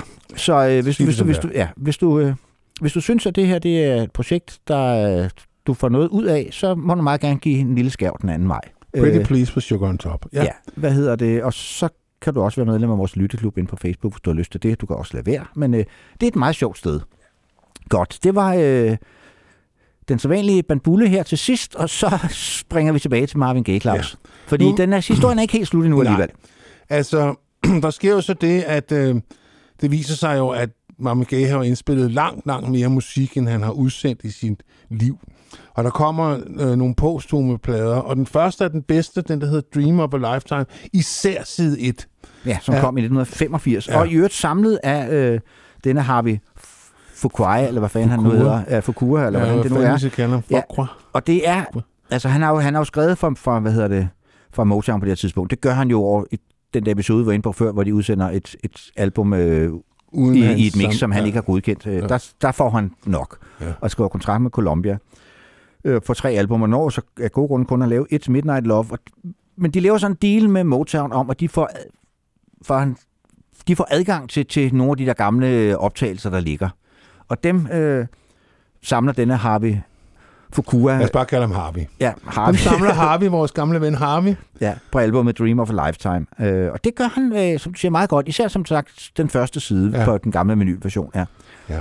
Og øh, der er et nummer på, der hedder It's Madness, øh, som godt nok kom ud som syver og noget sådan øh, femogtres. tyvende plads. enogfyrre i U S A, ja. faktisk. Ja, og seksogfyrre øh, men i U S A. Som er sådan en faktisk en sang om selverkendelse. Ja. En sang om, hvor dybt splittet menneske han er. En meget personlig sang, som han måske ikke havde lyst til at udgive, mens han levede. Det var i hvert fald ikke et nummer, han, han overvejede. Og det synes vi var et godt sted at slutte. Ja. Marvin ligesom... It's Madness. Og ja. det, er, ja, det, det er præcis, hvornår optagelsen stammer fra. Det ved vi ikke. Nå, øh, og hvor meget der er pillet ved den efterfølgende og så videre. Jeg, det lyder som sådan noget tidlig halvfjerdser. Ja, øh, det gør det. Marvin, hvad hedder det? Men det udskom, som sagt... i nitten femogfirs, og her slutter vores historie om Marvin Gaye.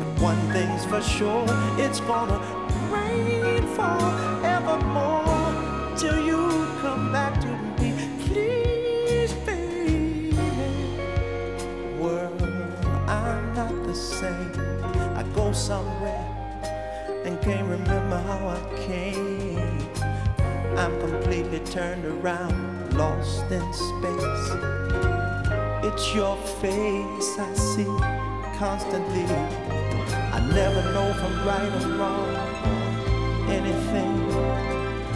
I'm like a desperate man. See me trying to cling.